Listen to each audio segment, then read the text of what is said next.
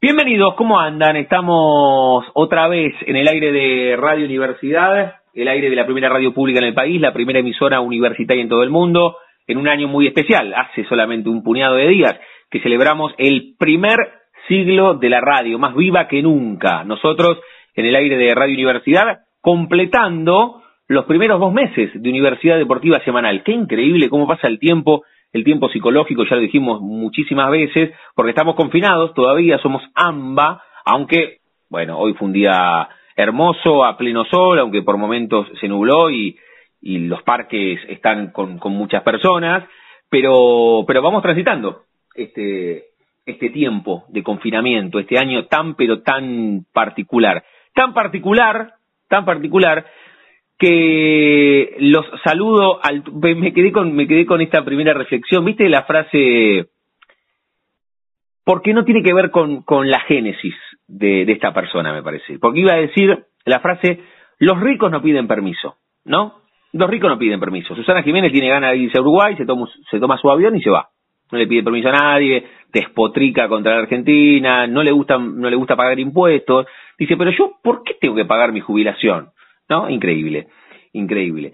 Pero los ricos, los que son ricos de nacimiento, no lo, no lo digo como, como si fuese una falla, pero a veces tiene que ver con que vos naciste, por eso, por eso la mentira de la, merito- de la meritocracia, porque la meritocracia es tu herencia.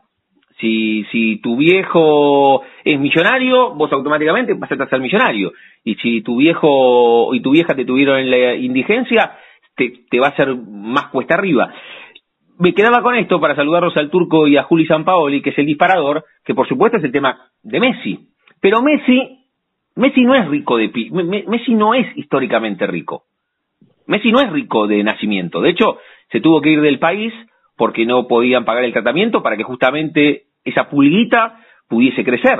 Entonces, conceptualmente, no tienen esto de los ricos no piden permiso, o el que tiene plata hace lo que quiere, porque justamente Messi contó, y lo vamos a escuchar en un ratito, en lo que se convirtió en la entrevista del año, que se quería ir del Barcelona y que no pudo. Imagínense, Messi, uno de los tipos más, deportivamente hablando, con el prisma deportivo más poderosos, uno de los tipos más poderosos del mundo, que no puede hacer lo que quiere, porque tiene una cláusula, una firma, que lo liga un tiempo más con el Barcelona. ¿Cómo andan Juli Sampaoli y Turco Madroñal? ¿Bien? Bien, bien, bien. Este, sí, como vos decís, y no solamente que, no lo dejaron ir, sino que dice Leo Messi que, que le mintieron en un, en un punto, porque ya lo vamos a estar escuchando, como vos decís, él lo venía diciendo y le dijeron, bueno, cuando termine la temporada hablamos, y le dijeron, no, si te querés ir, tenés que pagar los 700 millones. Sí, a veces, bueno, se compara el fútbol con la vida, ¿no?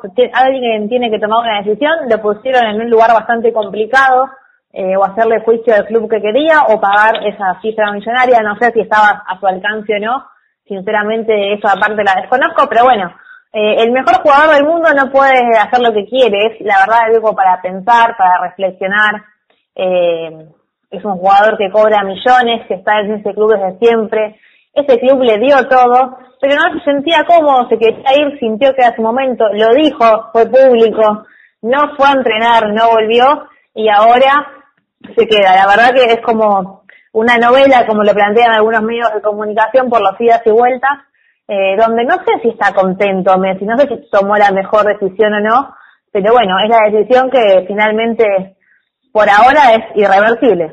Eh, pienso, ayer charlando en la trasnoche, que estamos de lunes a viernes con Ezequiel Lastin, Mario Arteca, yo decía, en realidad, desde acá, desde la ciudad de La Plata, desde la Argentina, con, con un recorrido ni mejor ni peor, distinto que Messi, eh, Arteca y Lasta me decían, pero vos le pedís una actitud a Messi que no tiene que ver con la historia de Messi.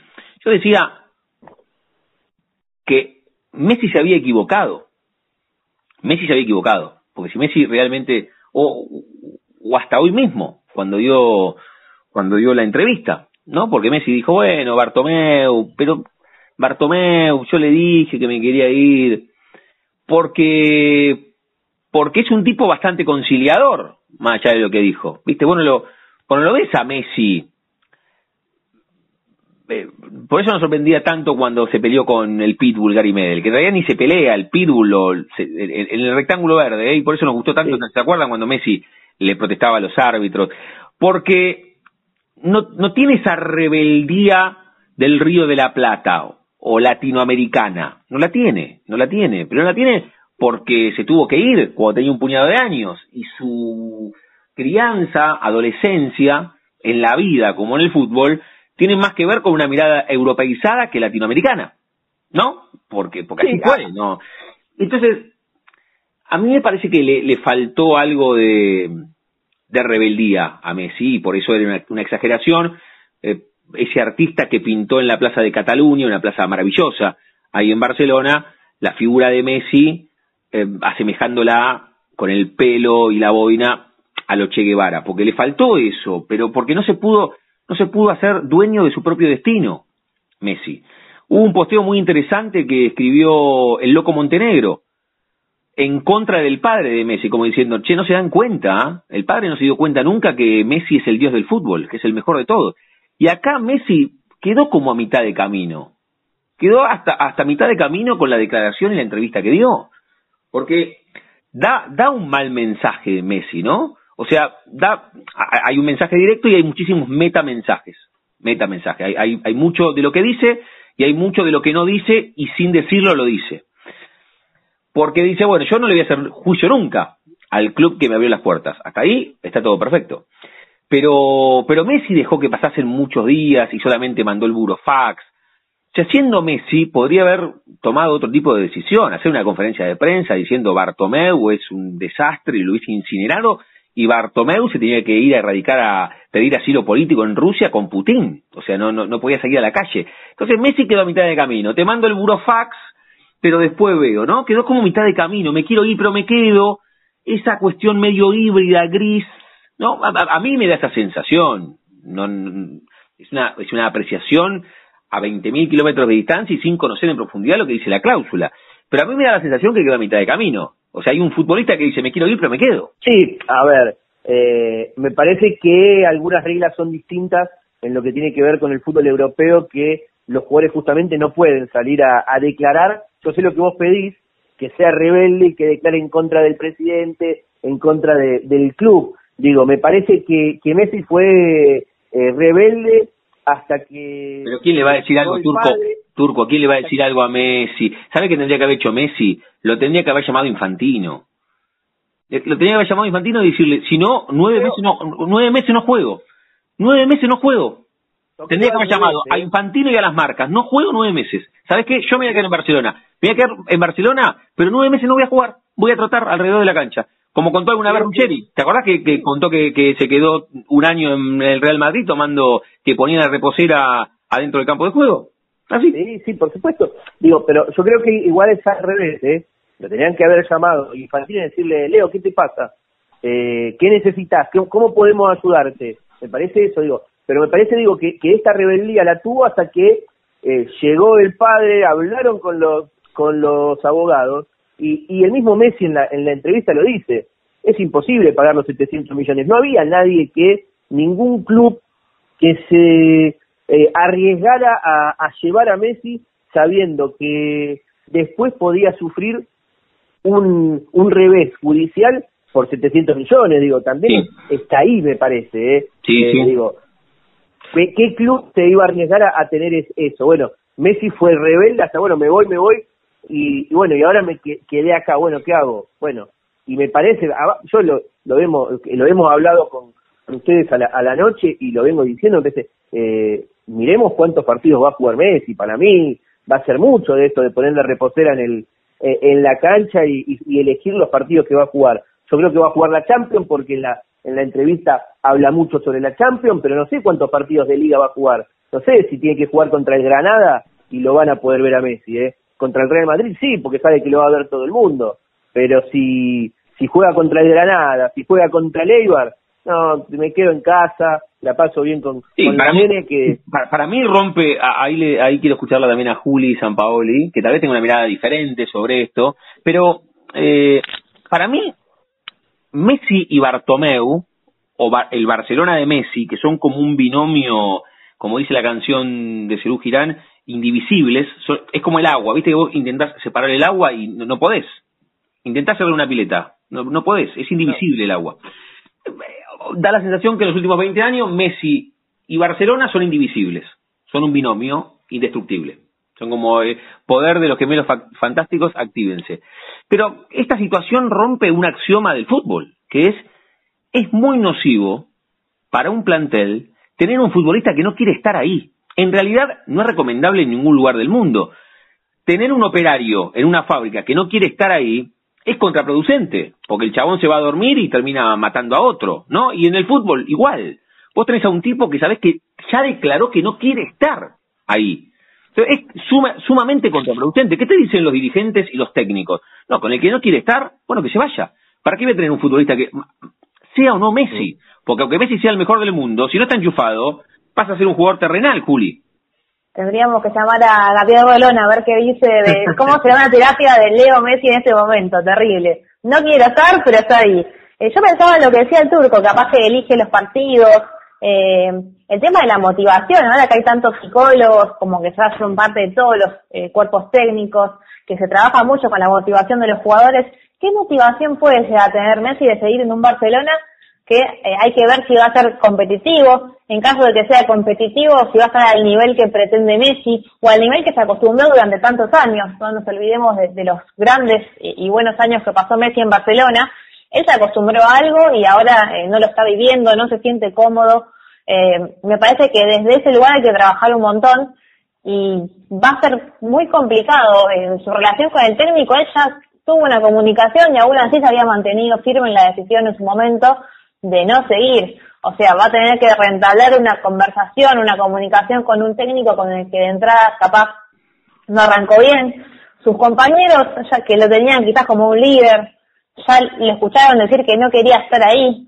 Así que por más que lo tengan como una figura, un poco decepcionados quizás estén. Hay que ver cómo es eh, en el interior del grupo. Nosotros hablamos desde el desconocimiento pero va a ser bastante complicado, no solo en el nivel deportivo, no dudamos del talento de Messi, de su capacidad de adaptación, eh, físicamente eh, calculamos que está bien, pero desde la parte emotiva, psicológica, eh, desde el apoyo que tiene que tener un jugador como Lionel Messi, eh, la verdad que va- van a hacer mucho trabajo dentro de Barcelona, dentro de su familia, Leo Messi mismo, eh, la verdad que es un, un arduo laburo y no sé si estará con una reposera o si estará eh, adentro de la cancha con las mismas ganas que siempre, pero va a tener que hacer algo. Con el técnico no va a hablar nunca, me parece. Te lo, te lo canto hoy, no va a hablar nunca. Pero ¿cómo tenés a El- tu el- el- el- referente al el técnico, sin el técnico le, le va a decir jugar acá por la derecha y va a ir a jugar de tres. Porque, y sí, y sí, y lo va a sacar. Yo haría eso, yo haría Sí, eso, pero ahí, pero porque soy ¿qué hace malo. el, el otro jugador? Le- Lo seguís a Messi y lo seguís al técnico. Eso es terrible. Bueno, pero por eso, por eso es sumamente nocivo para el Barcelona. Acá el que pierde también es el Barcelona. Yo no puedo creer que Bartomeu, más allá de que es una fi- es una figura que, que, que rompe los márgenes de la normalidad, entre comillas, Messi, pero vos tenés un tipo que dice que no quiere estar ahí. Entonces, de cualquier manera es nocivo. Y después, una arista para también tener en cuenta que vos sumaste a el mejor de todos, al mejor de todos, a Gabriel Rolón, el psicólogo de los argentinos, que ayer hablábamos también con Mario Arteca esto, ¿no? Que no pudo, porque no sería el, el síndrome de Edipo acá, porque no tiene ese idilio con la madre Messi, pero sí con el padre. ¿Viste? Llega el padre y cambia todo. ¿No estaría bueno que corte en algún momento? Ya le generó el padre un quilombo bárbaro con el Sí, encima el padre tiene malos antecedentes. Viste, el, el padre le lleva los números y Messi casi va en cana por no pagar los impuestos. Yo no digo que no tenga la culpa Messi, pero yo creo que Messi no tiene ni idea ni cuánta plata tiene y está muy bien que Messi no tenga idea. ¿Qué, qué cree? Que además de ser el mejor del mundo se fije cuánto le tiene para la FIP española, ¿no? O sea, te, te lo maneja tu viejo, casi te manda en cana tu viejo. Tu viejo casi te manda en cana. Y, se- y seguís depositando toda... Es verdad, yo creo que no, no lo va a traicionar nunca el padre a Messi. Pero a veces, a veces no está tan bueno, ¿no? Que, que la familia esté tan metida. Es una apreciación. Yo decía Arteca y yo comulgo con esta idea. No, ¿qué, ¿qué, tiene que hacer el padre todo el tiempo? Es un tipo grande Messi ya, es padre de tres pibes. ¿Qué tiene que hacer tu papá en todos lados? ¿Por qué tiene que hablar tu papá en todos lados? Como si estuvieses en la primaria y hablar con el director del colegio. No, me parece, me parece. Pero, pero eso pasa, pasa en todos lados, digo, eh, alguien tiene, tiene que hablar y alguien... No, pero don Diego, pero don Diego no fue nunca el representante de Maradona. Pero estaba Guillote. Bueno, pero, pero, pero, pero no era el padre, eso digo, ahí, ahí hay como una relación diferente, Turco. No, bueno, es como, es como una, una relación diferente. agravado, eh, viste que hasta en los juicios es lo- agravado por el vínculo. Sí, de- desde lo comercial a veces, a veces está bueno y muchas veces no está bueno eh, tener negocios con la familia y, y porque siempre se terminan confundiendo, bueno, lo que sucedió con, con el tema de- del fisco, digo, sí, eh, siempre se trata de pagar menos, porque creo que todos tratamos de pagar menos, este, si podemos ver si de pagar un peso menos lo, lo, vemos, eh, lo que pasa es que en estas grandes cifras termina termina siendo un escándalo, digo, porque es más fácil pagar todo que que, que terminar este pagando menos, pero pero me parece que, que ahí está, digo, siempre hay alguien que tiene que dar la cara, en este caso es el padre, sí, podría ser un guillote de Coppola de, de Messi, bueno, eh, pero habrá que ver también este cuánto cuánto influyeron para que eh, convencerlo, ¿eh? Porque capaz Sí. que él estaba muy, pero muy, este, no, me voy, me voy, me voy, ya no me importa nada, me voy. Y le dijeron, pará, porque acá se viene todo abajo y, y nos quedamos todos en la lona. ¿Cómo, ¿Cómo contaría esta historia Guillote Coppola? Hubiese Uh. dicho Barcelona, Plaza de Cataluña, Bartomeu, Messi. ¿Viste que no usa conectores, Guille? No, Va tirando cuenta así. Noche, playa, Luis Miguel, lluvia. ¿Viste que te cuenta todo así? No usa, no usa conectores. Bartomeu, Barcelona, Quilombo, conflicto. Es impresionante. Bueno, hablamos nosotros tres, estamos en el comienzo de Universidad Deportiva Semanal, transitando la noche del sábado, la medianoche o la, o la trasnoche de domingo, ya en este nove- noveno mes del año. Bueno, ahí cruzamos la frontera hace un rato entre el 5 y el 6 em, de septiembre. Me quedo con, porque que hablamos nosotros tres, con el Turco Madrigal, con Juli Sampaoli, mucho de Messi. ¿Quieren ustedes ir presentando algunos, algunos extractos de lo que fue esta entrevista? Hablamos mucho de Messi. ¿Lo escuchamos hablar a Messi un ratito en el comienzo del programa, les parece? Dale, dale, si te parece, eh, empezamos eh, hablando y escuchando en realidad a, a Leo Messi sobre algo que vos decías, ¿por qué el Burofax? Bueno, le preguntaron, ¿por qué te comunicaste por Burofax cuando podía haber otras maneras de hacerlo? Y esto es lo que, lo que decía Leo Messi acerca de por qué el Burofax. No, el burofax eh, era hacerlo oficial de alguna manera, porque yo durante todo el año le venía diciendo al presidente que, que, que me quería ir, que, que había llegado el momento de que me parecía que tenía que buscar nuevas ilusiones, nuevo rumbo en mi, en mi carrera y que, bueno, que, me quería ir y él, él todo el tiempo diciéndome, bueno, eso hablaremos, que no, que esto, que el otro.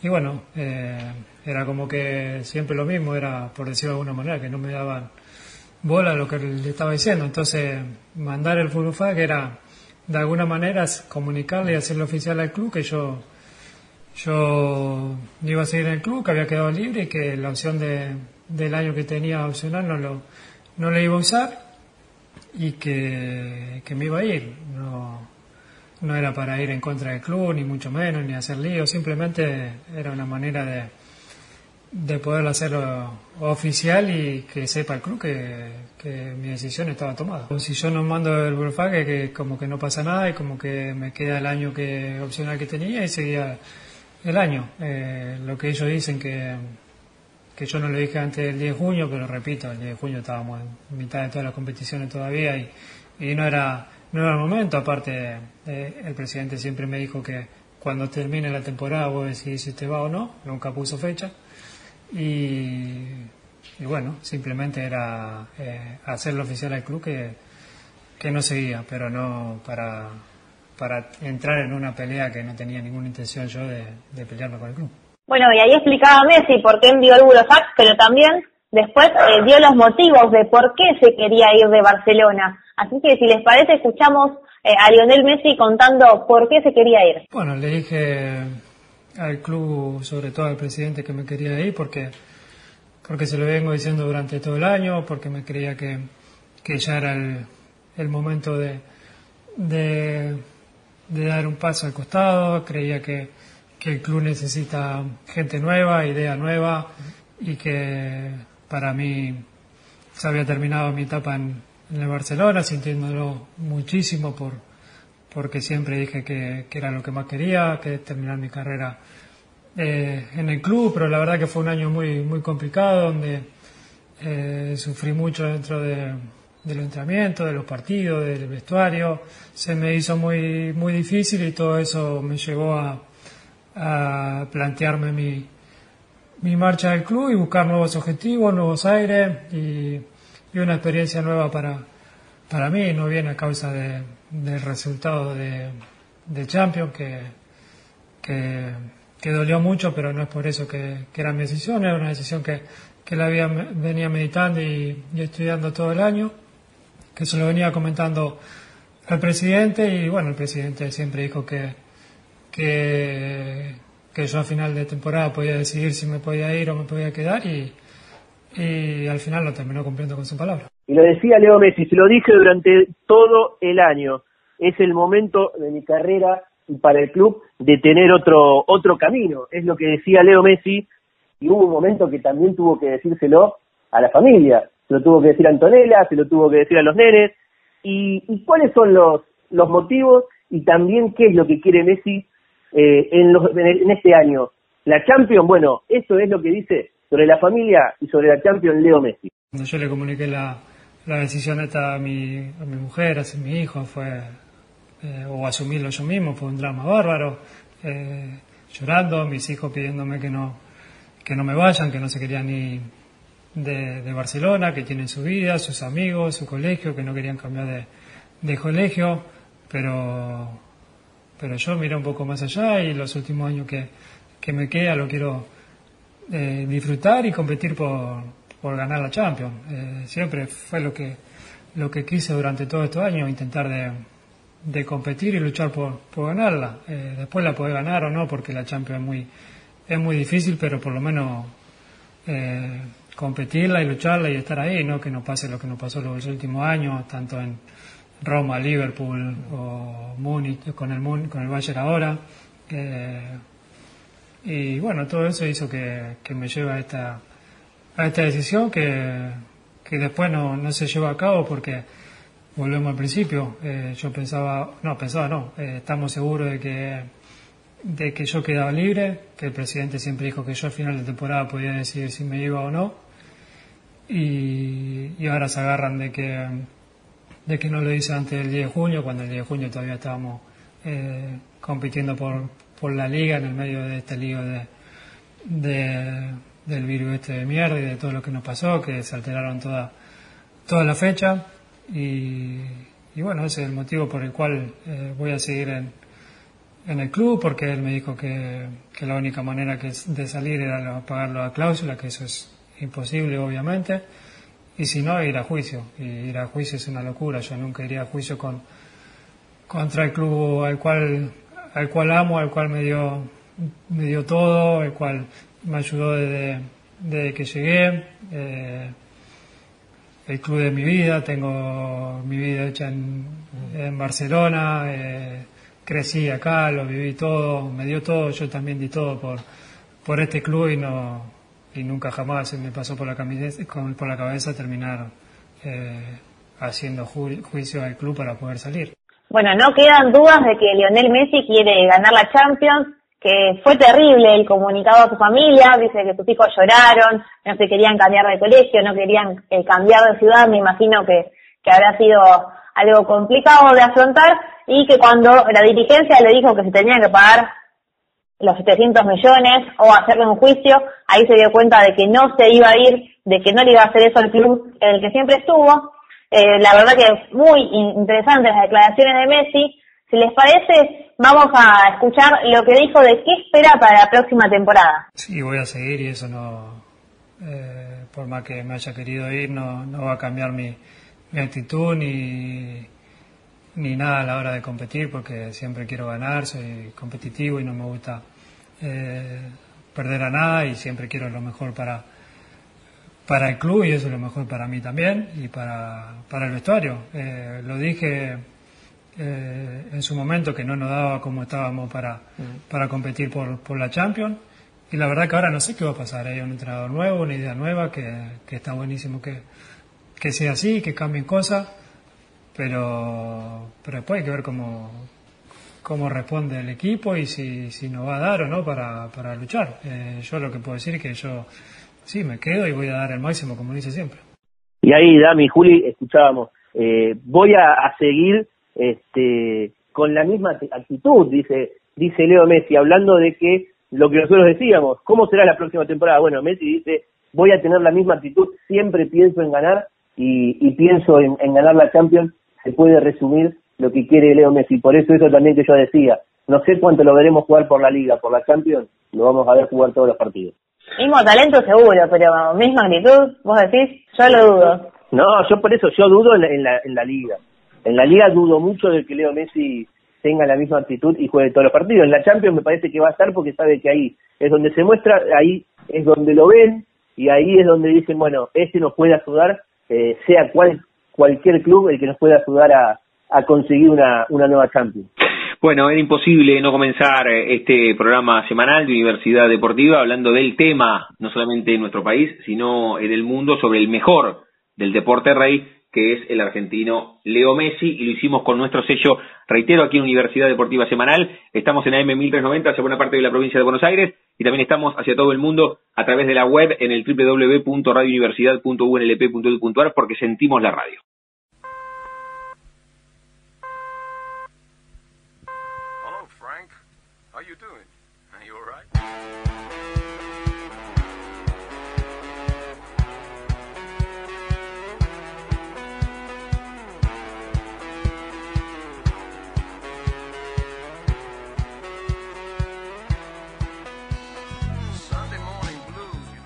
Continuamos en la vieja compañía de emociones, aquí con la compañía de Turco Madronial y de Juli Sampaoli. Cada uno de nosotros en nuestras casas estamos, ¿eh? No es que volvimos al Caracachó, ahí en 48, entre 6 y 7. Estamos haciendo todas las producciones de la radio, La Trasnoche, Universidad Deportiva Semanal, Los Cuentos Leídos, La Frontera, eh, el Turco todas las mañanas en simultáneos, absolutamente todo desde nuestras casas. El gran Juli Álvarez maquetó esta idea y la radio completa sale desde los hogares de los que trabajamos en la primera emisora universitaria en todo el mundo. Comenzamos con el caso de Leo Messi. Nos metemos en nuestro fútbol. ¿Les parece? Vamos a hacer el recorrido con las voces de todos los fines de semana, tanto con Mariano, con El Gorrión, con Juli Hernán, con Berito Córdoba. Siempre manejamos este orden en la primera hora. Hablamos de gimnasia de estudiantes tanto en el masculino como en el femenino y se acerca increíblemente, con pico de casos en nuestro continente,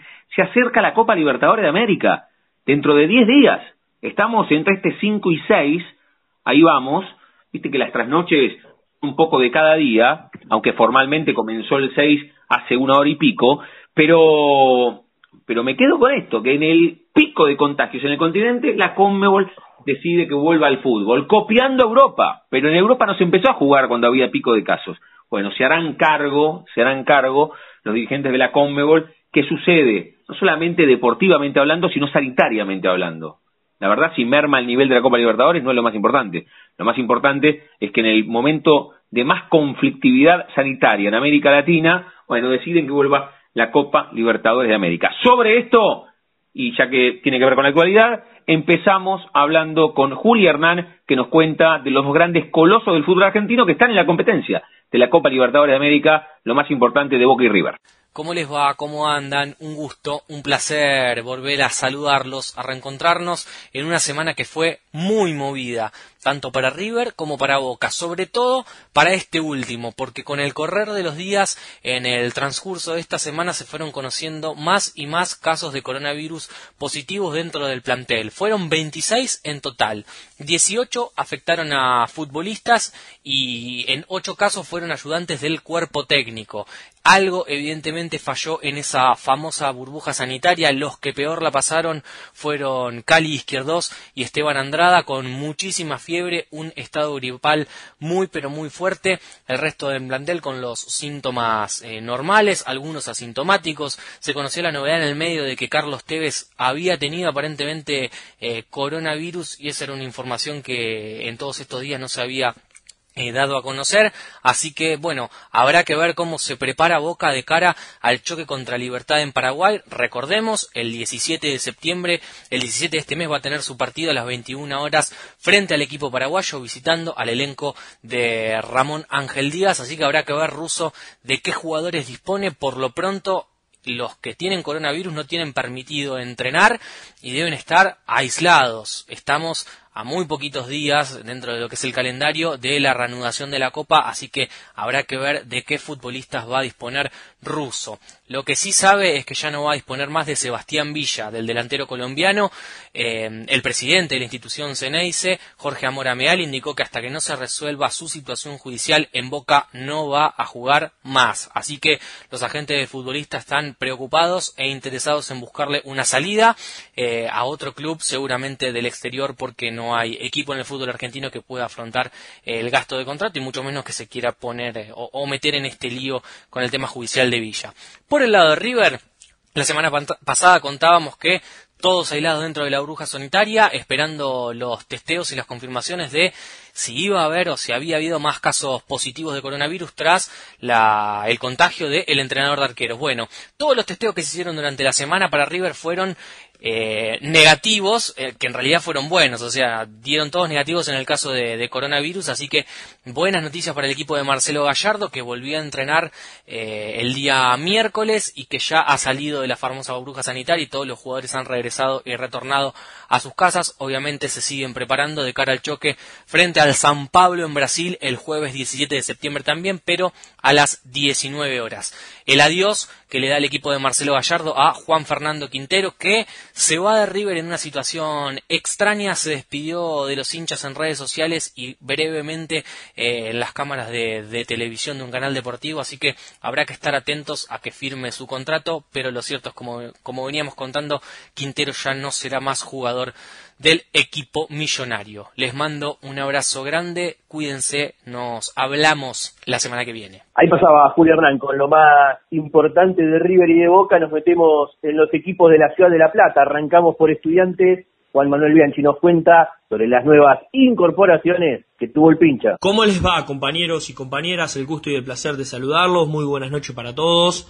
Estudiantes completó el primer mes de pretemporada este sábado en el Country Club de Citibel con una novedad positiva para Leandro de Sábato que arma el plantel de cara a lo que va a ser el comienzo de la liga profesional. En la jornada de ayer de viernes, Rolando Ortiz, defensor paraguayo juvenil que llega como una apuesta, firmó con estudiantes y se convirtió en el tercer refuerzo del conjunto Pincharrata en esta pretemporada. Pasquini como lateral izquierdo, Leandro Díaz como centro delantero y ahora Ortiz como central son las caras nuevas aunque Leandro de Sábato sigue pensando en lo que son los dos puestos que tanto le preocupa, como por ejemplo el lateral derecho que para mí en estas horas terminan de cerrar a Leandro Godoy según la información que tengo y además por el marcador central que apuntan todos los cañones a Cristian Lema, este jugador que pertenece al Benfica que como bien conté la semana pasada tenía ofertas de los Estados Unidos, del New York City,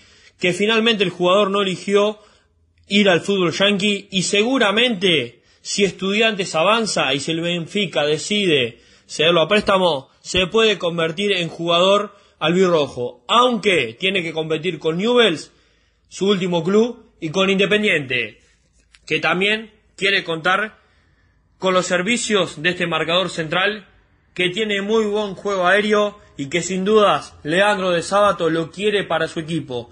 Además, saben estudiantes que pueden llegar diferentes ofertas por jugadores. Quizás de Ti Rodríguez, quizás Nahuel Esteves, son dos de los dos nombres que tanto apuntan en el conjunto albirrojo a que se puedan vender. Además, la oferta que ya hablamos la semana siguiente, la de Darío Sarmiento. Finalmente, el Manchester City haría una oferta por este jugador, más de 10 millones de euros, aunque seguiría en junio del 2021. Sin dudas, la joya de la abuela, lo que apuestan a vender en estudiantes, está cerca de jugar en el fútbol europeo. Además, pensando en lo que es la preparación, como bien comentamos en el principio, ya Estudiantes tiene confirmado dos amistosos. El 12 de septiembre ante Tigre y el 19 ante Huracán. Ambos en la ciudad de La Plata. El primero en el estadio de 1 y 57. El segundo en el Country de Citibel.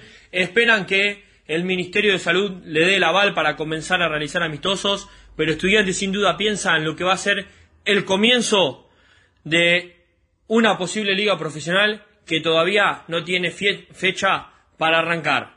Nos encontramos la semana próxima. Fuerte abrazo. Bueno, hablamos de los refuerzos de estudiantes. Vamos a escuchar ahora lo más importante de gimnasia en la voz de Mariano Crespo. Muy buenas noches para todos, todas y todos. Bueno, la alegría nuevamente de compartir con ustedes el aire de Radio Universidad para hablar de gimnasia, que cerró su cuarta semana de entrenamientos desde la vuelta al trabajo y este sábado por la mañana además con la particularidad que se le realizó una nueva sesión de hisopados a todo el plantel profesional, al staff y al cuerpo técnico, así que los resultados estarán en esta semana, todo esto para estar obviamente bien controlado.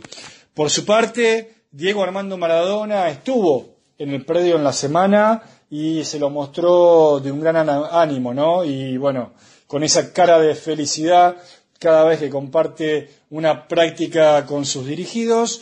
Y además también la emoción tiene que ver con el Lobo en esta semana porque este 4 de septiembre cumplió 86 años el maestro.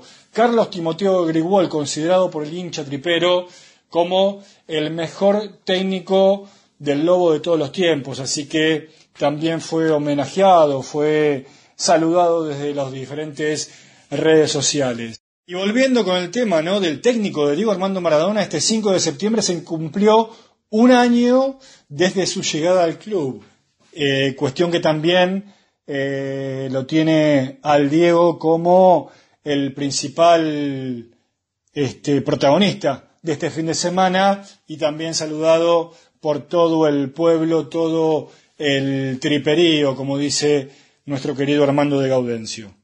Y yendo ahora más a lo futbolístico, hablemos de cuestiones positivas y negativas. Lo positivo que volvió a firmar el vínculo hasta diciembre de 2021, Matías Pérez García, ¿eh? el volante que finalmente arregló su continuidad, por lo que pude averiguar, los números son menores a los que se le habían ofrecido en un primer momento, así que por otro, por un lado, eh, es una buena noticia para el club que se haya dilatado un poco la situación. Y por otra parte, Víctor Ayala, el paraguayo, llegó a nuestro país y ahora eh, se va a realizar un hisopado y va a estar eh, aislado 14 días porque procede del extranjero y una vez que pasen esos días se va a incorporar al trabajo junto a sus compañeros. Y por último se suma una nueva baja al plantel que está trabajando en estancia chica porque Matías Melluso tuvo una distensión muscular en el recto anterior y por eso se va a perder del trabajo durante tres semanas, mm, va a estar mm, descansando, va a tener ese periodo de recuperación y se suma a la baja en la lista de lesionados de Germán Guifrey. Bueno, esto ha sido todo para hablar del Lobo, ha sido todo por hoy y nos veremos la próxima semana. El Lobo vuelve a entrenar el próximo lunes por la mañana. Un abrazo grande, grande para todos y a seguir cuidándose. Ahí pasaba Mariano Crespo con lo más importante de gimnasia. Seguimos hablando de gimnasia, pero ahora del fútbol femenino y nos cuenta Verónica Córdoba. ¿Qué tal? ¿Cómo les va? Bueno, sorpresa en el inicio de la semana para Gimnasia Esgrima La Plata porque se conoció la cuarta incorporación en las triperas, Mailis Gisi delantera de 24 años que cumple ahora nomás en el mes de septiembre. Ella nació en Suiza, hizo inferiores en ese país cuando em, a su papá, Oscar Gissi, se encontraba trabajando como entrenador en ese club. Recordemos que viene de familia de futbolistas, tanto su padre como sus hermanos y también su hermana se dedican a, eh, al fútbol. Con paso por eh, Independiente en el año 2016, luego tuvo un periodo en el club de San Lorenzo y en 2017 vuelve a Europa Mailis y mm, le toca jugar en la categoría en la segunda división en España.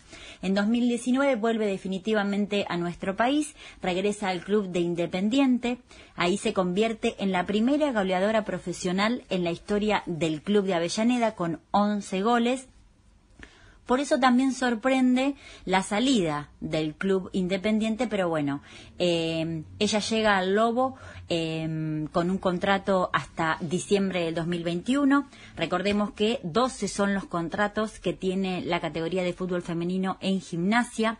Meili Hissi se suma a los nombres que ya habíamos mencionado en, otras, en otras oportunidades, Paulina Tevez, Camila Usqueda y Natalia Cerqueira como caras nuevas de Gimnasia y Esgrima La Plata se sigue pensando en los protocolos de entrenamiento, se sigue pensando en la logística, lo que no hay con precisión es una fecha para la vuelta de esos entrenamientos. Es claro que en lo que sí está pensando gimnasia en esta categoría de fútbol femenino es en la temporada 2021, porque ya estaría, digamos, cumpliendo con los 12 contratos que le obliga a la institución, le obliga a la AFA, a la institución de gimnasia, a tener eh, em, 12 contratos eh, profesionales a sus jugadoras. Así que bueno, esta es toda la información de la primera división del fútbol femenino de gimnasia. Nos estamos viendo, nos estamos escuchando la semana próxima. Una genia, como siempre, Berito, con el resumen de las triperas. Eh, Miley Cisse se sumó al equipo dirigido por Mariano Maida. Estudiante definió su plantel también de cara a los entrenamientos, que les cuento que eh, en la reunión del viernes por la noche de Comisión de Fútbol Femenino de AFA, se volvió a postergar la vuelta de los entrenamientos que se esperaba para el 10 o el 14 de septiembre, dependiendo de los clubes. Eh, hasta el 25 de septiembre no, no se van a hacer los testeos los 17 clubes de primera división y recién el 28 podrían volver a las prácticas siempre y cuando no vuelvan a posponerlo. La verdad que eh, ya no sabemos si creer o no en la institución, eh, en la AFA. Les cuento a estudiantes, el pincha, como les decía, definió su plantel. Pablo Pastor, el nuevo técnico que está en su segundo ciclo en la institución, hacía un año se había ido a capacitarse, volvió ahora a hacerse cargo del plantel eh, de, la, de la mayor, de la primera división. Eh, hay refuerzos en estudiantes, hay dos bajas que ya las habíamos anunciado, hay alguna sorpresa, ¿sí? Entre las arqueras que aparecen tenemos a Malena Gutiérrez, que es una joven de la reserva, que jugó en la tercera división el último torneo, hasta que se jugó hasta febrero, hasta antes de la pandemia. Tenemos eh, las incorporaciones de Joana Galiote y Victoria Bedini, ambas provenientes de Racing Club. Las dos son mediocampistas. También se suma una delantera muy conocida acá en la Liga Amateur Platense, Cristina Maciel, que viene de jugar en Argentinos Juniors, que está en la primera B de AFA, y acá en la liga jugó en Peñarol Infantil y en Coronel Bransen. Otra de las que de las juveniles que subió a la primera es Denise Silva, una defensora eh, que viene de tener una muy buena performance y el gran pase de la temporada junto con el de Paulina Tevez, que ya le había contado Berito la semana pasada, que pasó de Villa San Carlos a Gimnasia. La arquera de Villa San Carlos, histórica, la verdad que con muy buenas actuaciones en los últimos años, eh, más allá de que Villa San Carlos no tenía buenos resultados, ella siempre se lucía Magdalena Alberti, se cruzó de vereda, se fue de, de la villa, tenía contrato, era una de las ocho contratadas del conjunto de Berizo, y se suma a estudiantes. Como les decía, ella tenía contrato en Villa San Carlos, ahora en estudiantes, recién a partir de 2021 va a poder jugar. Por eso la contamos como refuerzo, pero no para el torneo de transición, que al parecer se jugaría en noviembre. Y las dos jugadoras que estaban entrenando con el plantel femenino desde el verano, desde la pretemporada, Carla Zingano y Estefanía Rodríguez, dos futbolistas que ya habían vestido la camiseta de estudiantes hacía muchos años.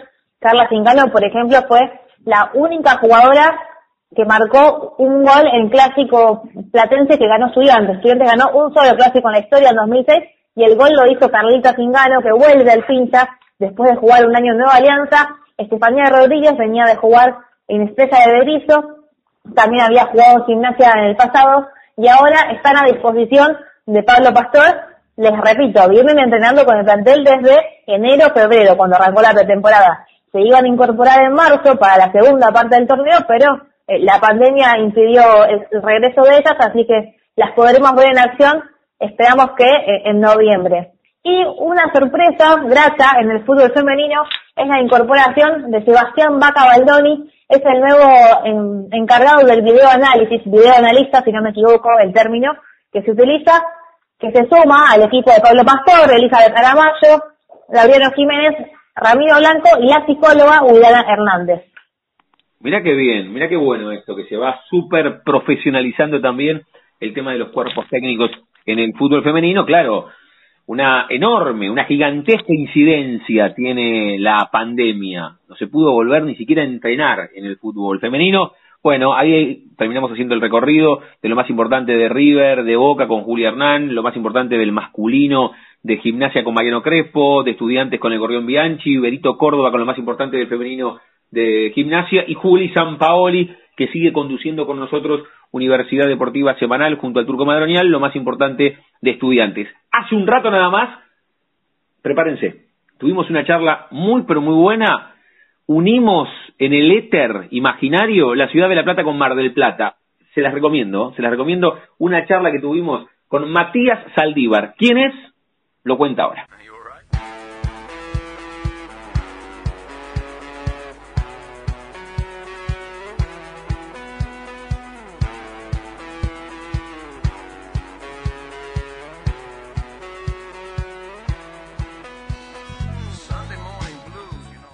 Continuamos en Universidad Deportiva Semanal, aquí en AM 1390, hacia buena parte de la provincia de Buenos Aires. También estamos hacia todo el mundo a través de la web, en el www.radiouniversidad.unlp.edu.ar, porque sentimos la radio en la vieja compañera de emociones, que hace unos días nada más cumplió 100 años, y siempre linkeamos la argentinidad, por supuesto con la radio, pero también con los clubes. ¿Cuánto significan? En la cuestión identitaria argentina, en el gen argentino los clubes, muchísimo.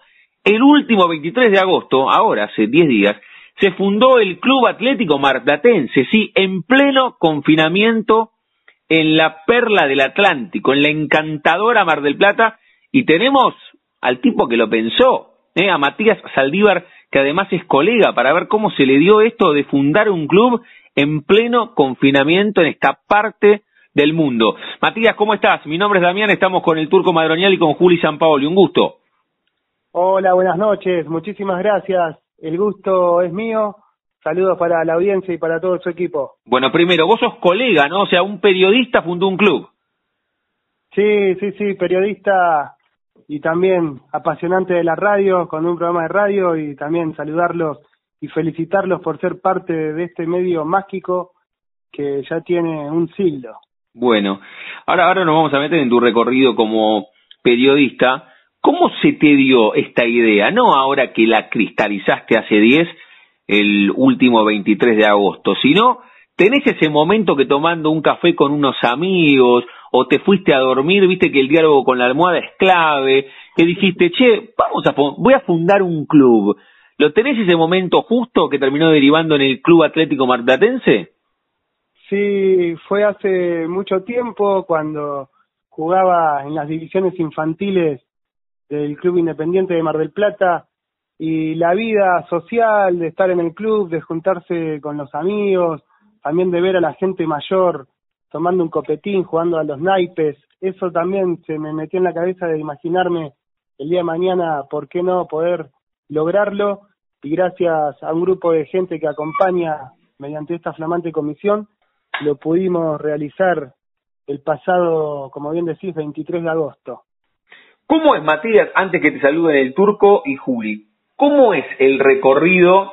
Por supuesto, tenés que hacer un resumen, desde que vos lo pensaste, tu historia tiene que ver con haber transitado esos tinglados gigantes, las galerías, el aroma club, evidentemente para haber fundado este club en Mar del Plata. Pero ¿cómo es el proceso? Tenés que ir a la municipalidad, tenés que anotarte, ¿Cuántos, cuántos eh, miembros de comisión directiva te exigen? ¿Cuántas disciplinas tenés que tener para, para fundar un club? ¿Cómo es el recorrido? En principio hay que anotarse en el registro municipal, que acá depende del EMDER, el ente de deportes. Luego tenemos que tener constituida el acta fundacional y el estatuto del club. Eso mismo hay que protocolizarlo mediante escribano para poder ya darle inicio al trámite de personería jurídica, con lo cual con ese trámite poder ya empezar a cobrar cuotas, a justamente anotarse en los distintos programas de subsidios que dan tanto los gobiernos provinciales como nacionales. Y no te exigen ninguna actividad, solamente te exigen el registro, acá al menos en el Partido General Porredón, el registro municipal y contar con un domicilio legal, que en este caso sería la sede, ubicada en la zona norte del Partido General Porredón, en el barrio Castanino. ¿Dónde está justo la sede del Club Atlético Marplatense?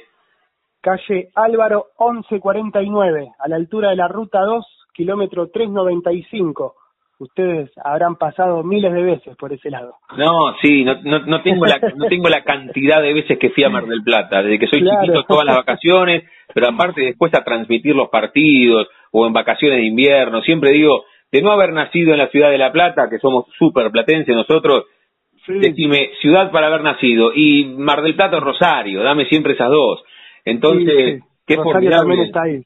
Qué formidable esta historia. Con Matías Saldívar estamos charlando que fundó el último 23 de agosto el Club Atlético Marplatense. Así que, bueno, ¿y cómo, cómo son estos estos primeros días y, cuánto, reiterá esto antes, reitero, y ahí, ahí se pega el turco y Juli, ¿cuántos son en la comisión directiva y qué actividades comenzaron teniendo, Mati? 15 integrantes en la comisión directiva y 5 en los distintos departamentos, tanto en prensa, género, cultura y cursos y actividades y talleres. Las actividades que empezamos, sí, disculpen, ¿eh? No, no, sí, sí, seguí, seguí con las actividades. Confirmamos el taller de fotografía, también curso de peluquería, taller de artes plásticas y curso de reflexología. Bien.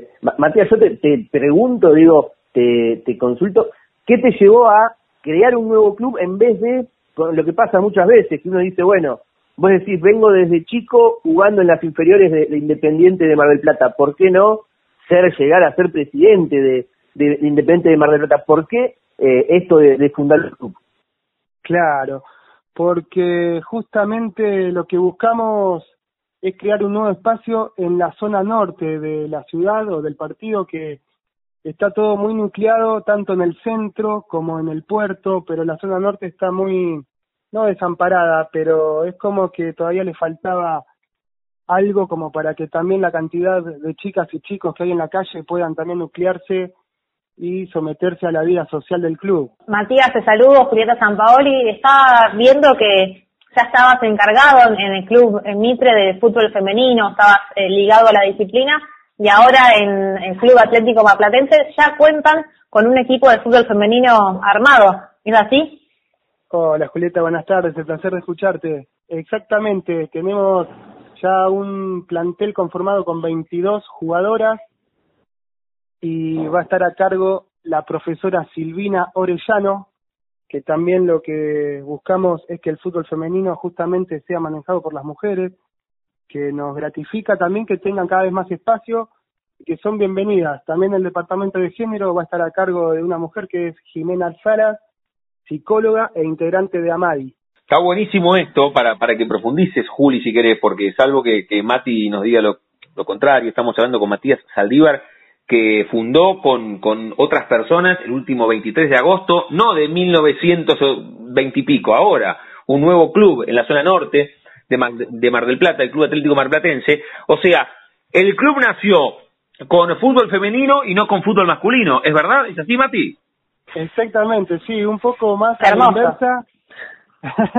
más a la inversa de la historia de los. Claro, ¿sabes por qué lo marco? Porque, porque me parece que hay un cambio de paradigma ahí también, que tiene que ver con este, con este tiempo. Claro, justamente a la inversa de la historia de los demás clubes, ¿no? Que por ahí siempre el masculino. Ahora lo primero que tenemos es conformar el plantel femenino y se está armando el masculino. Bien, ¿y, y qué, qué, qué tienen pensado, digo, dónde tienen pensado este, competir? ¿Qué, ¿Qué deporte más les gustaría sumar? Digo, Mar del Plata es una, una ciudad que respira básquet, digo, Eh, ¿qué, ¿Qué más piensan en, en los próximos tiempos sumar? Sí, muy buen punto de vista. Acá el básquet es muy fuerte. Justamente hay un profesor de básquet que ya se está encargando de generar su proyecto de trabajo. Tenemos pensado sumar atletismo, patín, boxeo. Hay un profe de boxeo también a disposición. Y el fútbol mixto, volviendo a la pelota a la redonda en el verde césped, el fútbol mixto también es una actividad que vamos a implementar. ¿El fútbol mixto va a ser para edades eh, mayores o para edades de infantiles? Para todas las edades, desde escuelita hasta mayores. Muy bien, nos vamos a ir a Mar del Plata, me parece, jugar. Sí, sí, sí. ¿Sabes, ¿Sabes que me quedó pendiente? Estamos, reitero, charlando con Matías Saldívar. Él es colega, pero además fundó el 23 de agosto el Club Atlético Marplatense. Ahora es un club incipiente, que tiene 10 días, maravilloso, en, en Mar del Plata. ¿Cuántos metros cuadrados tiene la sede, Mati? Porque estoy pensando, acá te preguntábamos, fútbol, fútbol mixto, el turco te dice básquet, con lo que significa eh, tener básquet. ¿Cuántos metros cuadrados tiene la sede? Mira, no te sé decir con exactitud, pero como para que se den una idea, es una amplia casa con dos pisos. En la planta baja cuenta con un salón con baños, con cocina, que la vamos a transformar en cafetería. En la planta alta, dos habitaciones grandes que se pueden utilizar, una como también un salón de encuentros o para desarrollar los cursos y la otra como oficina. Y además de eso, contamos con un complejo deportivo en la zona de Parque Camet, también en la zona norte de la ciudad, que ahí sí hay canchas de fútbol, de básquet, que ahí son para justamente utilizarlo para las actividades deportivas. Mati, ¿cuántos años tenés vos? Y con, a ver, ahora nos metemos también en tu recorrido profesional, que contaste, que tenés un programa de radio, una audición, pero sos, el que pensó esta idea de fundar un club y, y lo, lo haces convivir con qué? Eh, por ahora sos hijo, sos padre, tenés una familia, ¿cuántos años tenés? Porque por la, por la responsabilidad, ¿no? Que genera estar al frente de un club que recién nació. Claro, 34 años. Por ahora soy hijo. Está bien, está bien. Mati, eh, consultarte, digo, cuando uno empieza a, a ver la, la fecha de, de, fundación de los clubes, empieza a ver que los feriados tienen muchos clubes, eh, como que sí. pudieron juntarse eh, justamente a, a, hacer la, la fundación eh, en los feriados, digo. Tuvo claro, primero la, de mayo, una fecha 25 de julio, eh, sí. también. Digo, hay muchos clubes, digo, ustedes, el, el confinamiento, la cuarentena, mm. tuvo que ver como para poder apurar los tiempos, estar un poquito, se puede decir de alguna manera, más libres y poder este, apurar lo, los tiempos para, para la fundación de, de Atlético Marplatense o, o fue casualidad? No, exactamente. Buscamos también este momento de parate para poder también tener justamente tiempo. Acá la Liga Marplatense de Fútbol ya anunció que este año no va a haber competencia oficial y es la que baja la línea a las demás ligas como la Barrial, como el EMDER, por ejemplo. Mm. Y buscamos este parate también para poder ir armando las actividades, los planteles, porque se nos iba a ser muy difícil también en plena competencia el lanzamiento de este club, justamente cuando eh, la atención está puesta en otro lado, ¿no? Que es lo que corresponde, en las competencias oficiales, en las competencias que no son oficiales, pero que generan también mucha movida en la ciudad, como es la Liga Barrial, y buscamos e-, eso, y nuestro objetivo a largo plazo, ojalá que no sea tan largo, es competir en las ligas oficiales de Mar del Plata, ya sea la, la de fútbol, la de básquet, la de patín, pero arrancar con el fútbol en el lado, en la liga del Ender, en los torneos que organiza la municipalidad. Estaba, contando recién eh, el, que están buscando que crezcan los planteles. Me imagino qué desafío eh, que es hacer una convocatoria a planteles, ya sea de fútbol, de básquet o del deporte que vayan incorporando ahora en cuarentena. ¿Cómo se está moviendo? ¿Se manejan con sí. redes sociales? ¿Hicieron una página web? ¿Cómo es ese sí. reclutamiento? Sí, por suerte nos tocó esta pandemia en una etapa o una época que la tecnología nos mantiene unidos, que por ahí pones una foto y ya se entera gran parte de la sociedad la, la actividad, pero justamente estamos también aprovechando el tema de la fanpage, también de las otras redes sociales como para promocionar tanto las actividades que ya están confirmadas, que no tienen fecha de inicio, porque se volvió a fase 3 en Mar del Plata y se han, se han prohibido nuevamente varias actividades, pero nos vamos difundiendo por ese lado, y gracias a ustedes también, porque sin ustedes sería imposible que la gente se entere. Basti, ¿quiénes son esos, esos 15 que están en la comisión directiva? ¿Estás vos como, como el presidente? Sí, deduzco que sí, ¿no? Sí, fue también por consenso de la gente de la comisión y como vicepresidente primero está Germán Arroyo que tiene gran experiencia en comisiones directivas, estuvo en la década del 90 y principios del 2000 integrando la comisión directiva de Rosario Central, que es el club de sus amores, y que se prendió también por este proyecto, porque es marplatense y porque la camiseta del marplatense es similar a la de Canalla. Sí, te iba, iba a preguntar por los colores. los colores del Club Atlético Marplatense son amarillo y azul. Exactamente, a rayas verticales. Como la de Central. Sí. ¿Por qué ¿Cómo se eligió eso? Claro. Eso también representa el escudo, que en el escudo en la parte superior, el escudo es un triángulo levemente redondeado que en la parte superior tiene el característico barquito pesquero de Mar del Plata, que es la lanchita pesquera amarilla, el mar azul y un sol, en representación también del símbolo patrio, que la bandera argentina está en el escudo, y los colores se tomaron de esa, de esa combinación, digamos, de lo amarillo del sol y de la lanchita pesquera y del azul del cielo y del mar. Bien, bien, bien. Y, contabas quién es eh, uno de tus vicepresidentes en Club Atlético Marplatense, este club que nació ahora el último 23 de agosto. Tiene eh, siete, bueno, sí, tiene 10, 12 días, un, par de semanas, pero el resto, ¿quiénes son? ¿Amigos tuyos, familiares? No sé, está, ¿quiénes, ¿quiénes son? Eh, la, ¿quiénes, ¿Quiénes conforman la comisión directiva? Sí, familiares, amigos, ex compañeros de la primaria. Estamos ahí también, con, con toda gente que se copó y que también tiene ese motorcito que tira para adelante. Muy bien, ¿y, y los socios? O sea, ¿y cómo los encontramos para ahí? ¿Cómo te encontramos a vos y cómo encontramos al club en redes sociales? Porque hoy el tema de la red social es clave porque no, no nos podemos encontrar. Ustedes volvieron a fase 3, nosotros somos Samba, seguimos en este año que es un paréntesis en el universo. ¿Cómo, ¿Cómo los encontramos? Como Club Atlético Marplatense en Facebook y de la misma manera en Instagram. Mati, recién eh, hablabas y decías eh, también que eh, no solamente lo deportivo, sino también la, vida social te lleva y, tenés este, este este gusto, digo, por, por los clubes. Hablabas de, de los naipes en la sede, digo, en la sede va a haber algo de eso, va a haber cantina, va a haber este algo para, para hacer este por las noches.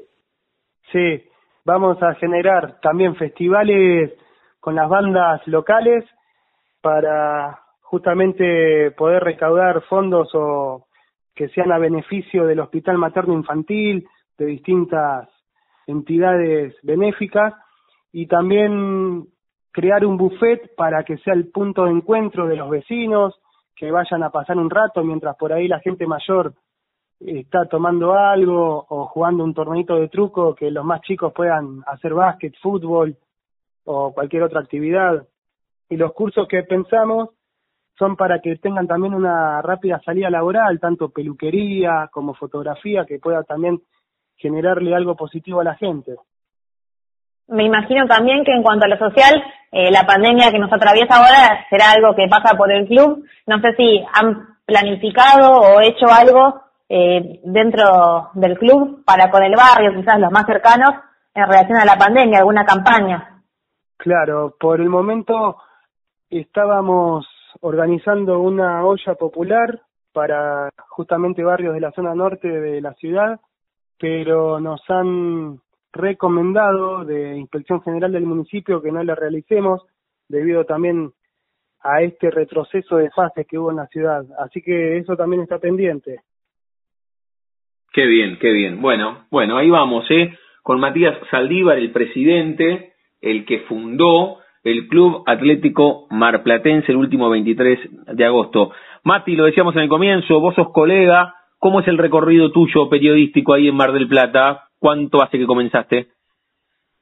Comencé en el 2013 con el programa que tengo actualmente que es Fútbol Rock por Mega 90.1 que justamente desde los comienzos del programa difundiendo el fútbol femenino, dándole espacio siempre al deporte de la ciudad, a los artistas, que considero que son ellos los verdaderos protagonistas del programa y de la historia.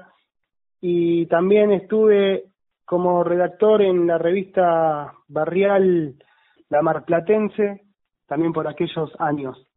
Bien, ¿se comunicaron volviendo al club?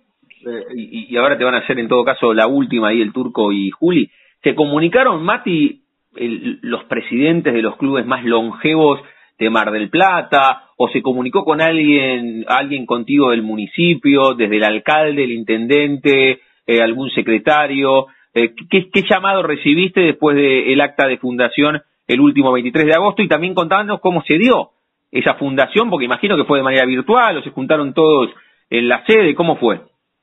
Sí, fue de manera virtual. Hicimos esas llamadas mediante la plataforma que está muy de moda y el presidente del club Alvarado, que es uno de los clubes más emblemáticos que tiene Mar del Plata a nivel fútbol y en otros deportes, se comunicó brindándonos sus felicitaciones, poniéndose a disposición, el secretario de gobierno del intendente también, mediante un mensaje en las redes sociales. Por suerte hay gente que también se pone contenta con toda esta movida. Matías, ¿cómo, cómo piensan el verano para el Club Atlético Marplatense? Digo, es fuerte en Mar del Plata justamente eh, el verano, pero ¿cómo lo piensan desde el club? si se puede desarrollar las actividades que tenemos pensadas, también hay justamente un miembro de la comisión que tiene un balneario a disposición en las playas de Camet y también lo que buscábamos es hacer torneos de fútbol playa, de vóley, generar actividades también públicas, ¿no? Sin ninguna concesión, como para que la gente también tenga otra alternativa. Ojalá que pueda haber temporada. Hay distintas versiones bueno, con temporada o cuando se pueda vamos a ir a, jugar al fútbol mixto, al vóley ahí. cuando, podamos ir a, transmitir algún partido también, ojalá que se use el estadio de Mar del Plata para, para algún partido importante. Eh, Matías. Del Marplatense ya están separadas para ustedes. Perfecto. Me vuelvo loco. Perfecto. Nos volvemos locos, Mati. Mirá que vamos seguido a Mar del Plata. Mirá que te vamos a ir a golpear la puerta. No nos hagas ilusionar, eh, con que hay una remera para nosotros. Ya están. Yo ya quería jugar al fútbol mixto. Qué bueno. Y, ah, ya, que, ya que dijiste la remera, y ahí te iba a preguntar, Juli, ¿qué, cuántas, ¿cuántas remeras hicieron? ¿Hablaron con alguna fábrica? ¿Dentro de la comisión directiva tienen alguna conecta con alguna fábrica? ¿Cómo fue el tema de las remeras? ¿Hicieron algunas remeras para el equipo de fútbol femenino? ¿Cómo, fue el tema? ¿O hicieron, no sé, 20 para, para vos que sos el presidente, para la familia, para los que fundaron el club? ¿Qué hicieron? Claro, justamente mediante el programa fue una banda a hacer unos temas en vivo y resulta que el guitarrista de la banda tiene una marca de ropa, de indumentaria, que es TVLX. Disculpen por el no, no, pero justamente nos está dando una mano muy importante. Nombrala si nos van a primera a nosotros, nombrala, claro. Claro. Así que se entusiasmó también con el proyecto y las primeras camisetas nos las donó, digamos, Qué bien. tomemos como parte sí, de, un presente y también mediante su contacto la gente está justamente contactándose para poder adquirir ya las camisetas que por suerte tuvo gran aceptación y, la gente le gustó y está preguntando a ver dónde las pueden comprar. Muy bien. Excelente, bueno, se van sumando. Yo te quería consultar por el tema del fútbol en general si el proyecto para el año que viene es que ya tener un plantel, así como ya tienen un armado de fútbol femenino, que me imagino será como una primera división o algo así, eh, con edades variadas, imagino, no sé cómo será. Eh, si también proyectan el tema de juveniles, infantiles, a corto o a largo plazo. Sí, sí, sí, ya la profe, la coordinadora del fútbol femenino, tiene justamente el proyecto que contempla escuelita desde los cuatro años categoría sub-12, sub-15, reserva y primera. Qué bien. Impecable. Eso para la liga que dijiste, EMDER. Claro, para la liga EMDER, que es el deporte municipal de Mar del Plata, y justamente hace instantes me contacté con el presidente de la Liga Marplatense de Fútbol, que todavía no me pudo confirmar la participación en, en su liga porque mm, depende de la personería jurídica. Claro. Pero justamente hay algunos clubes que no son clubes, no son, no tienen los papeles, digamos, ya establecidos, pero el año pasado participaron en la rama femenina, no así en la masculina, y por ahí se nos puede abrir alguna puertita como para empezar a involucrarnos en el fútbol oficial con las chicas. Muy bien. Excelente, bueno, el fútbol femenino le está abriendo las puertas entonces. Sí, la verdad que sí, yo celebro sí. personalmente que haya un club que, que en su fundación ya cuente con fútbol femenino antes que masculino.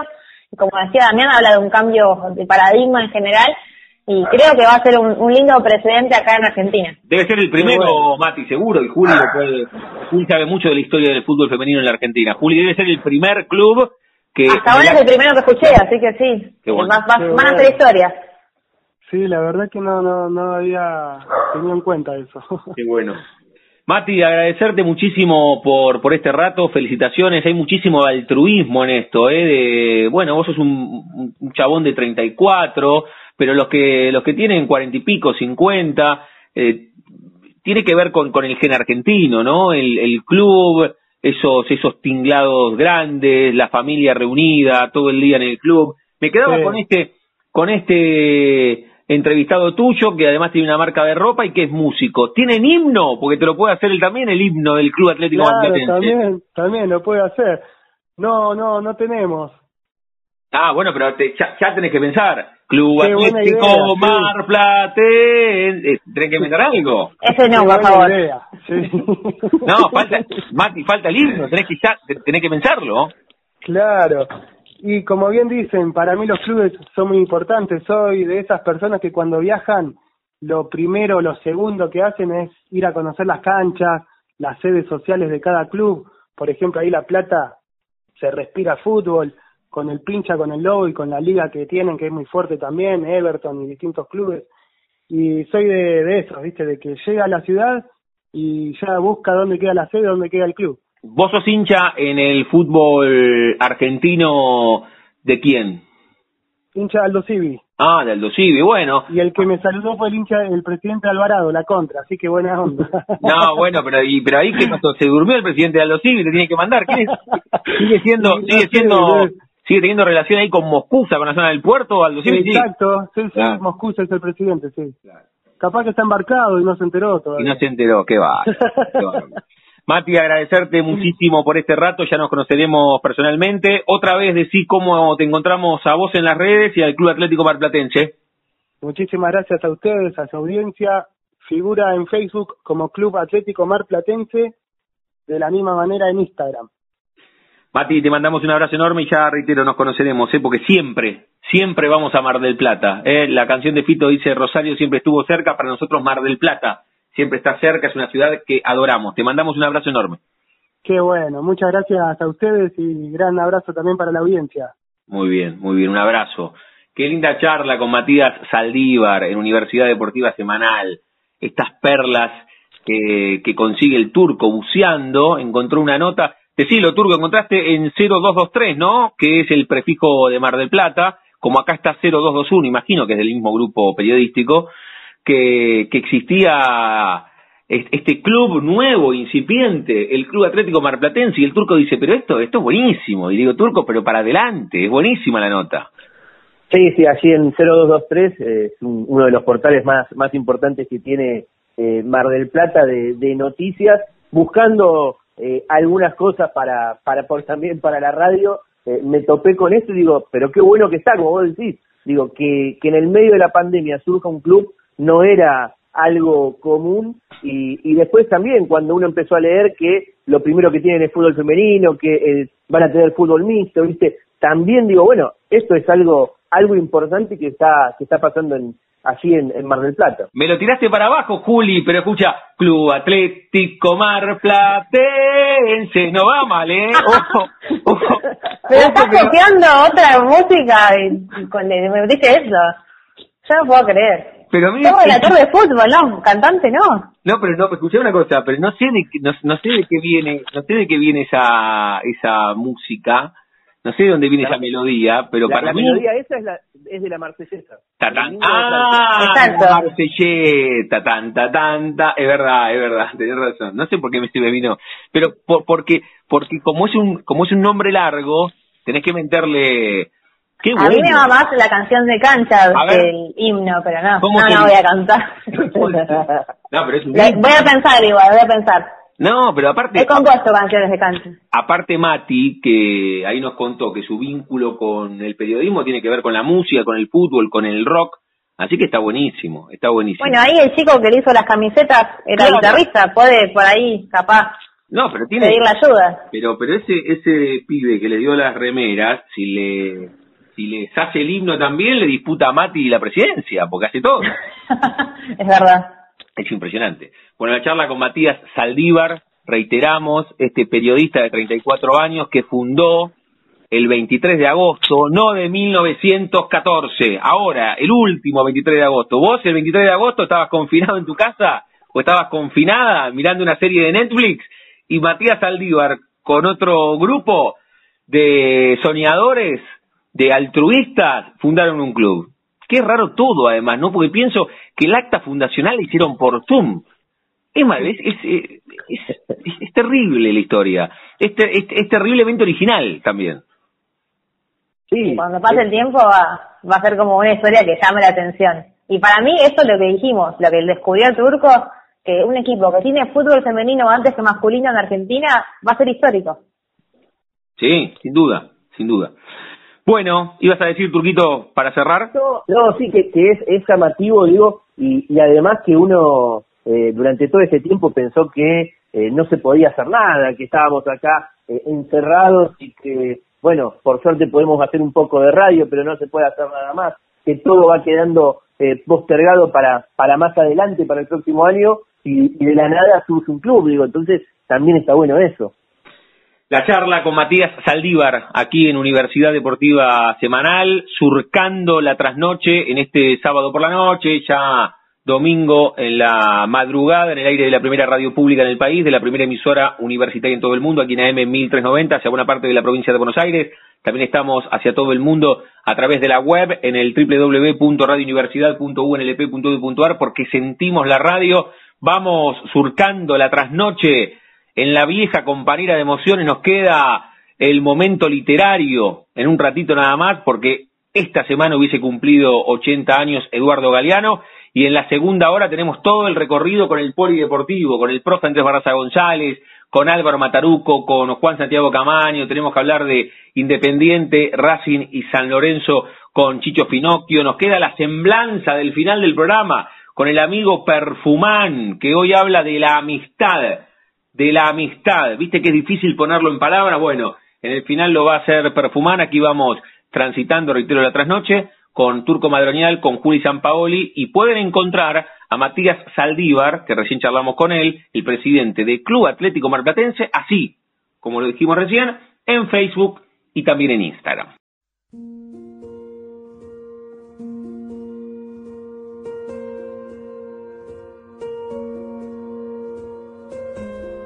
En Universidad Deportiva Semanal, en este momento literario, homenaje a el gigante uruguayo Eduardo Galeano, que el último 3 de septiembre se cumplieron 80 años de su nacimiento.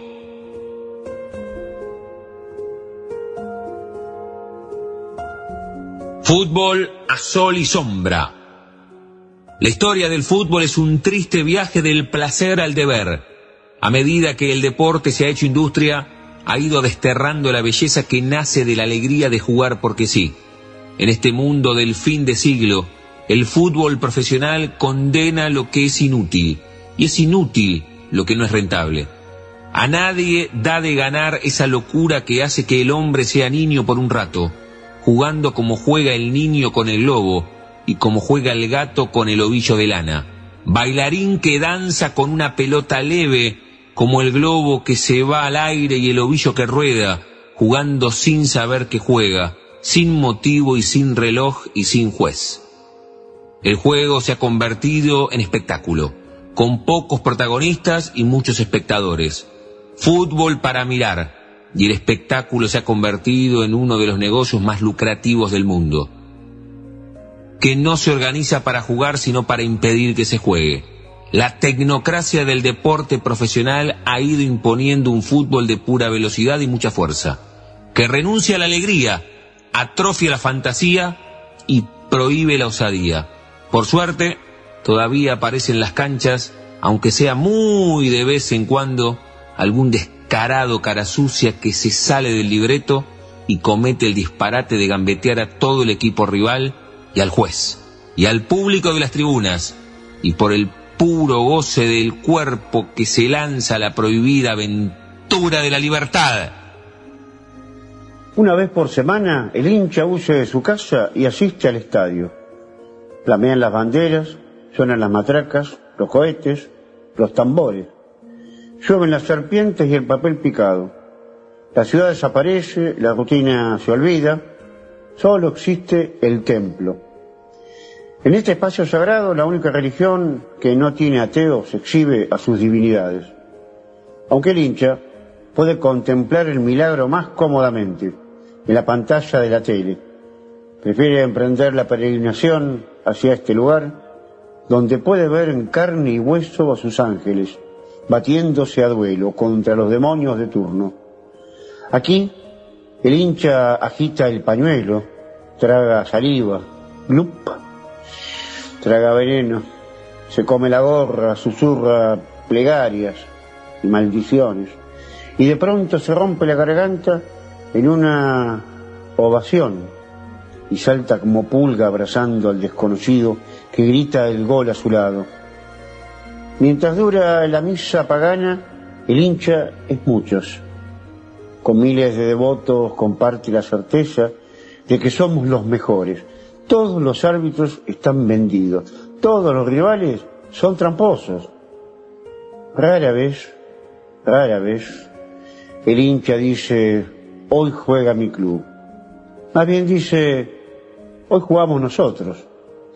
Bien sabe este jugador número 12 que es él quien sopla los vientos del fervor que empujan la pelota cuando ella se duerme. Como bien saben los otros 11 jugadores que jugar sin hinchada es como bailar sin música. Cuando el partido concluye, el hincha que no se ha movido de la tribuna celebra su victoria. ¡Qué goleada les hicimos! ¡Qué paliza le dimos! O llora su derrota. Otra vez nos estafaron. Juez ladrón. Y entonces el sol se va y el hincha se va. Caen las sombras sobre el estadio que se vacía. Y las gradas de cemento arden aquí y allá. Algunas hogueras de fuego fugaz mientras se van apagando las luces y las voces. El estadio se queda solo y también el hincha regresa a su soledad. Yo, ¿qué ha sido nosotros? El hincha se aleja, se dispersa, se pierde, y el domingo es melancólico como un miércoles de cenizas, después de la muerte del carnaval.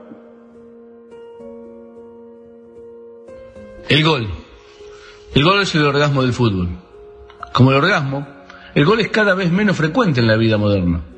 Hace medio siglo era raro que un partido terminara sin goles, 0 a 0. Dos bocas abiertas, dos bostezos. Ahora, los 11 jugadores se pasan todo el partido colgados del travesaño, dedicado a evitar los goles y sin tiempo para hacerlos.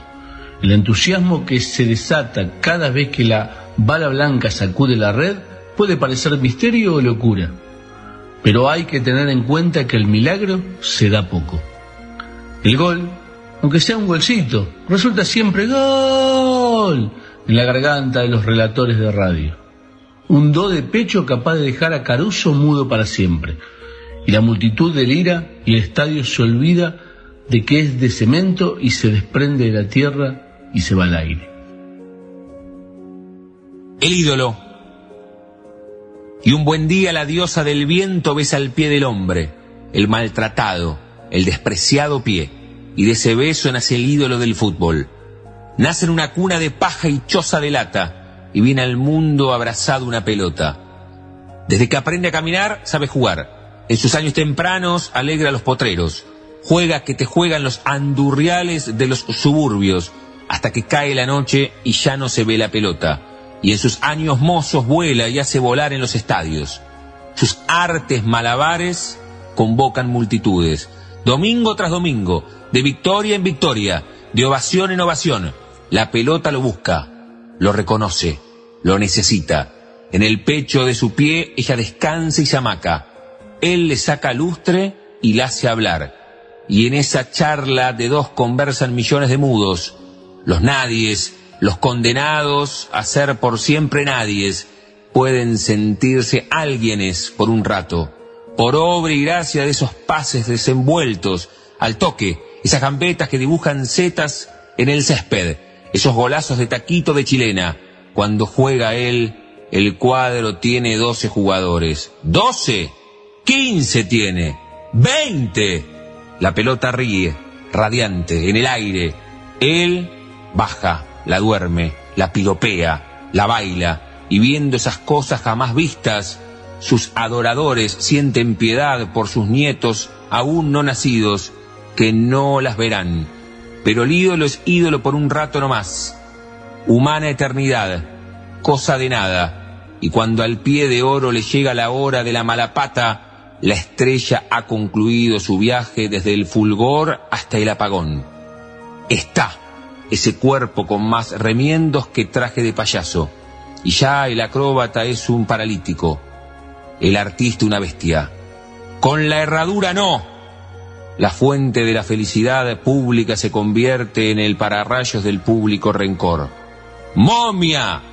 A veces el ídolo no cae entero. A veces, cuando se rompe, la gente le devora los pedazos.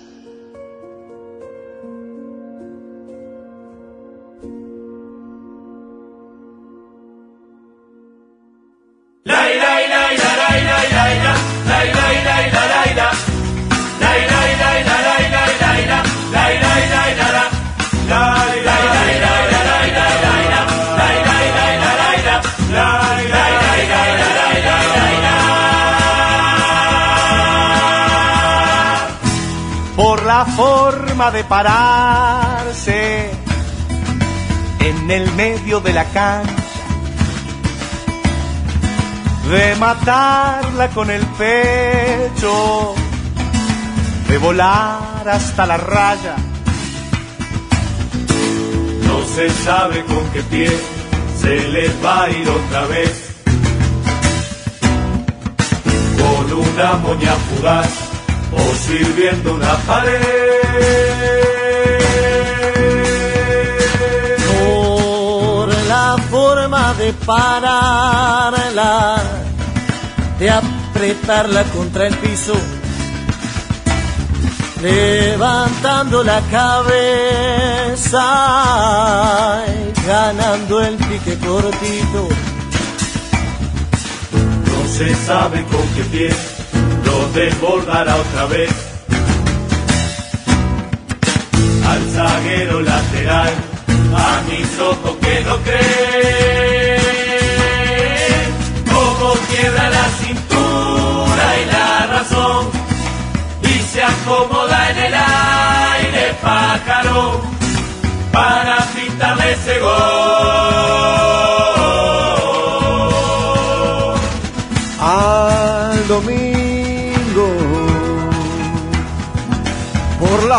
Forma de cambiarla.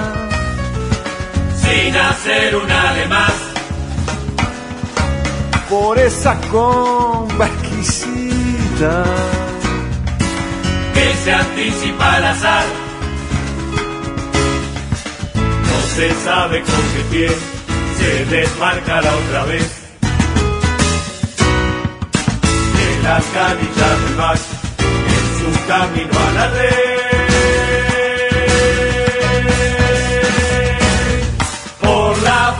De pararse para patear el penal, donde se lo juega todo,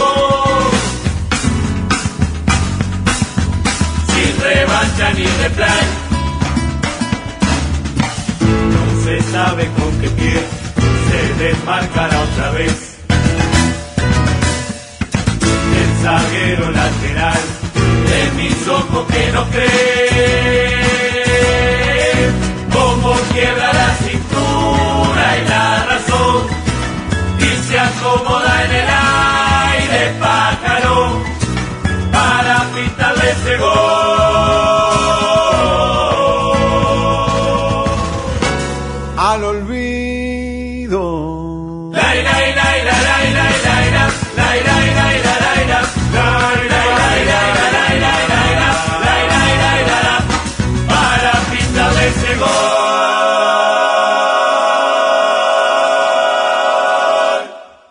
Último rato de Universidad Deportiva Semanal aquí en AM 1390, segunda parte de la provincia de Buenos Aires. También estamos hacia todo el mundo a través de la web en el www.radiouniversidad.unlp.edu.ar porque sentimos la radio. Último rato en la vieja compañía de emociones, en este sábado por la noche, en esta trasnoche ya de domingo, en esta fusión entre el 5 y el 6 de septiembre. Estamos en el noveno mes de este paréntesis gigante que es el calendario 2020. Ya hablamos del deporte rey principalmente en la primera hora, hablamos del caso Messi, hablamos de River, de Boca, de Gimnasia, de Estudiantes, la charla con el presidente del Club Atlético Marplatense, este club que se fundó el 23 de agosto, ahora, hace unos días nada más, con Matías Aldívar, recién le hicimos un homenaje en la pieza literaria porque hubiese cumplido 80 años el gigante uruguayo Eduardo Galeano, cerrado por Mundial, puso un día, qué maravilla. Qué maravilla el gran Eduardo Galeano, un homenaje en Universidad Deportiva Semanal, último rato, vamos rumbo a la semblanza sobre la amistad del amigo Perfumán, pero seguimos metiéndonos con el polideportivo, lo más importante del tenis, lo cuenta, además, búsquenlo en Instagram, Andrés Barraza González, el profe, es profe de verdad, así que al que quiera aprender tenis, lo buscan, le mandan un inbox, le dicen, escucho Universidad Deportiva Semanal, y hablan directamente con el profe, crack intergaláctico. Además está habilitado ahora el tenis, así no, que claro, se puede está hacer. el tenis, para jugar sobre cemento o tierra batida. El profe es más de tierra batida, pero búsquenlo. Andrés Barraza González, todo junto en Instagram. Andrés Barraza González. El Barraza con Z y el González también. Andrés Barraza González, lo buscan el profe que nos trae este informe del deporte blanco. ¿Cómo les va amigos de Universidad Deportiva? Bueno, ya ha pasado casi una semana desde que comenzó el US Open. Repasando la actividad de los tenistas argentinos, tenemos que decir que los resultados han sido malos, negativos. Empezando por Diego Schwartzman, tal vez una, una derrota que, duele bastante en primera vuelta con el británico Cameron Norrie.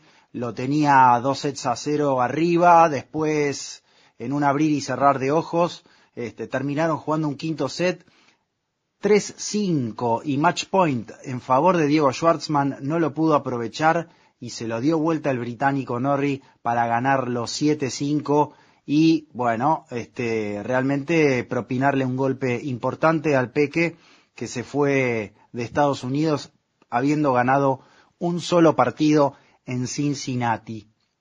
Por el lado de los demás argentinos, bueno, eh, tanto eh, Leo Mayer como Fede Del Bonis también perdieron en, en, primera vuelta. Los que avanzaron un partido nada más, Londero y Coria, que después cayeron en segunda vuelta. Y me quiero detener en el caso de Guido Pela. Guido Pela que fue realmente discriminado en el torneo de Cincinnati, lo dejaron afuera porque su preparador físico aparentemente dio positivo.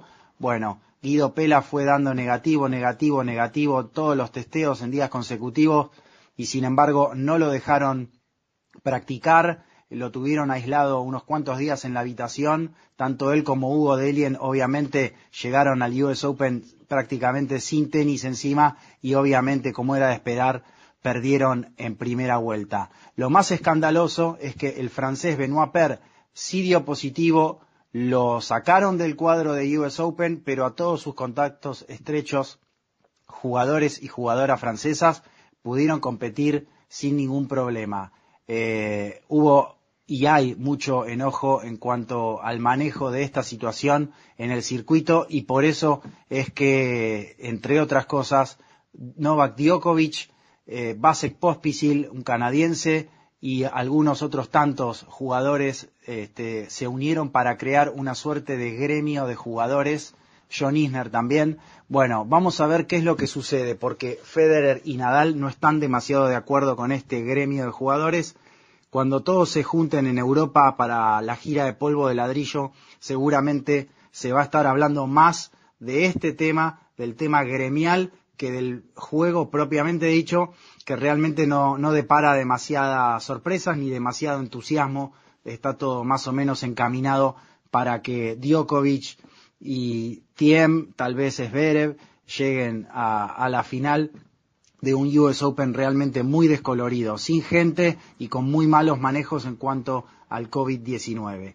Bueno, vamos a estar hablando seguramente con, con más novedades la semana que viene. Eh, les mando un abrazo a todos y cuídense. Ahí pasaba el profe Andrés Barraza González con la actualidad del tenis. Nos metemos ahora en el básquet. Tiene calendario el básquet, hay novedades con las plazas, lo cuenta Álvaro Mataruco.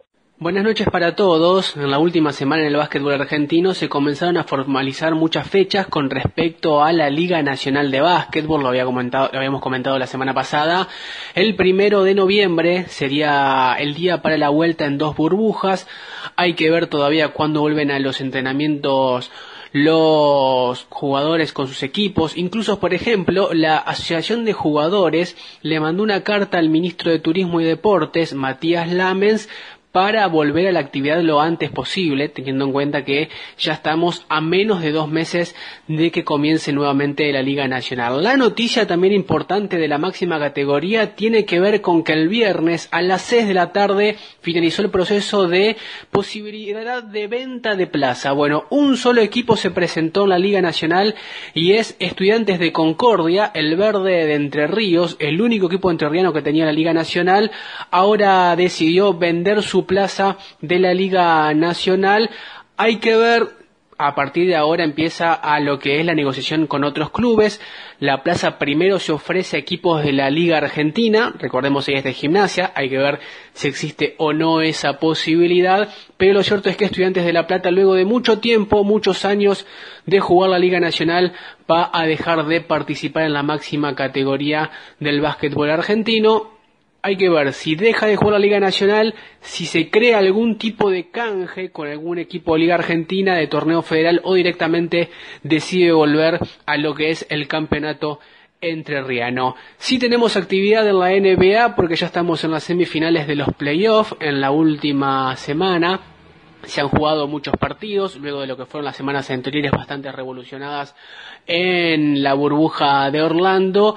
Ya estamos entre los mejores equipos de la NBA para definir al campeón de esta temporada 2019-2020. Y la última información tiene que ver con que Facundo Campaso va a seguir jugando en el Real Madrid por lo menos hasta fin de año y de manera gratuita. ¿Qué significa esto? La NBA todavía no tiene fecha de comienzo, por ende el jugador argentino tiene que pagar una cláusula de rescisión de 6 millones de dólares para ir a la NBA, algo que ya se sabe que va a pasar. Bueno, lo que iba a ganar Facundo Campaso va a ir directamente a esa cláusula de rescisión, por ende, entre comillas, obviamente se dice que Facundo Campaso va a jugar gratis en el Real Madrid durante estos últimos meses. La información del básquet, un abrazo para todos y hasta luego. Bueno, pasamos por el volvemos al fútbol. Vamos a escuchar lo más importante del fútbol regional en la voz de Juan Ignacio Micusi. ¿Qué tal compañeros? Para hablar de Cambaceres, que ya está planeando lo que será una nueva obra en el estadio 12 de octubre, se está planeando un polideportivo para el cual se están aceptando donaciones de parte de los socios del Rojo de Ensenada. Este polideportivo se va a estar construyendo detrás del arco de la calle que da a Sáenz Peña, perpendicular a lo que es el camino este, Rivadavia y eh, paralelo a lo que es la tribuna Quintana, también perpendicular a lo que es la platea que se estuvo haciendo trabajos de pintura allí.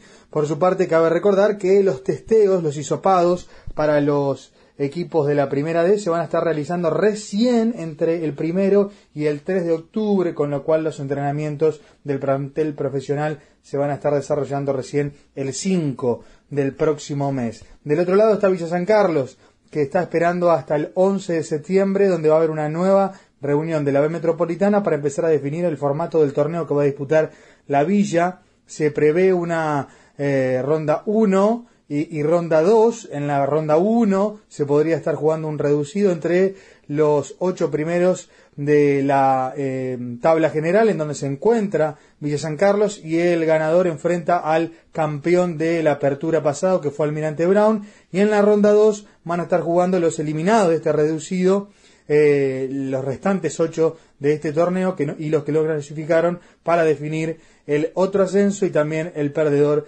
que se va a la primera C. Por su parte, los hisopados de la primera metropolitana también se atrasaron. Se iban a realizar el próximo lunes, pero se van a estar desarrollando recién entre el 28 y el 30 de septiembre. De lo más importante de San Carlos y de Cambaceres con nuestro amigazo Juan y Amicuzzi, hablamos ahora de la Liga Amateur Platense. Pero claro, siempre me saluda a mí con sus informes, pero los saluda a todos ustedes eh, que están del otro lado y al turco y a Juli, no es que no los quiere saludar. Nos sentimos excluidos con pero él dice, hola Dami, hola Dami, hola Cevita Morzone, ¿Qué es lo más importante de la Liga Amateur Platense? ¿Cómo estás, Dami? Te saludo a vos, a toda la audiencia y a los compañeros de Universidad Deportiva. Bueno, acerca del fútbol amateur voy a mencionar dos temas en el día de hoy. Por un lado, que el día jueves la liga volvió a tener de manera presencial, eh, lo había informado unos días antes a través de sus redes sociales, el horario fue entre las 17 y las 20 horas, siempre bajo un estricto sistema, bajo un estricto en realidad protocolo sanitario, ¿no? Con todas las medidas de seguridad que, y, de, sanidad que conocemos, como tapabocas, la distancia entre personas y el alcohol en gel. Bueno, obviamente, eh, como había informado a, través de sus redes sociales, eh, indicaba que eh, era mejor si antes de ir se llamaba telefónicamente para que justamente no se aglomere mucha cantidad de personas, hablo de dirigentes, ¿no? Así que como lo venía haciendo en las últimas semanas a través de plataforma Zoom, a través de manera online, en este caso volvió luego de varios meses de manera presencial. Así que veremos cómo sigue este tema de aquí en las semanas siguientes a ver si mantienen o no esta forma. Por otro lado, lo que quería eh, comentar era acerca de, en este caso, Unido de Olmos, que recordamos que está participando del torneo regional. Bueno, todo indicaba, según yo comenté unas semanas atrás, que el día 7 de ahora de septiembre eh, iban a volver los entrenamientos para los equipos que estén participando en el torneo regional y otros torneos similares, amateurs, ¿no?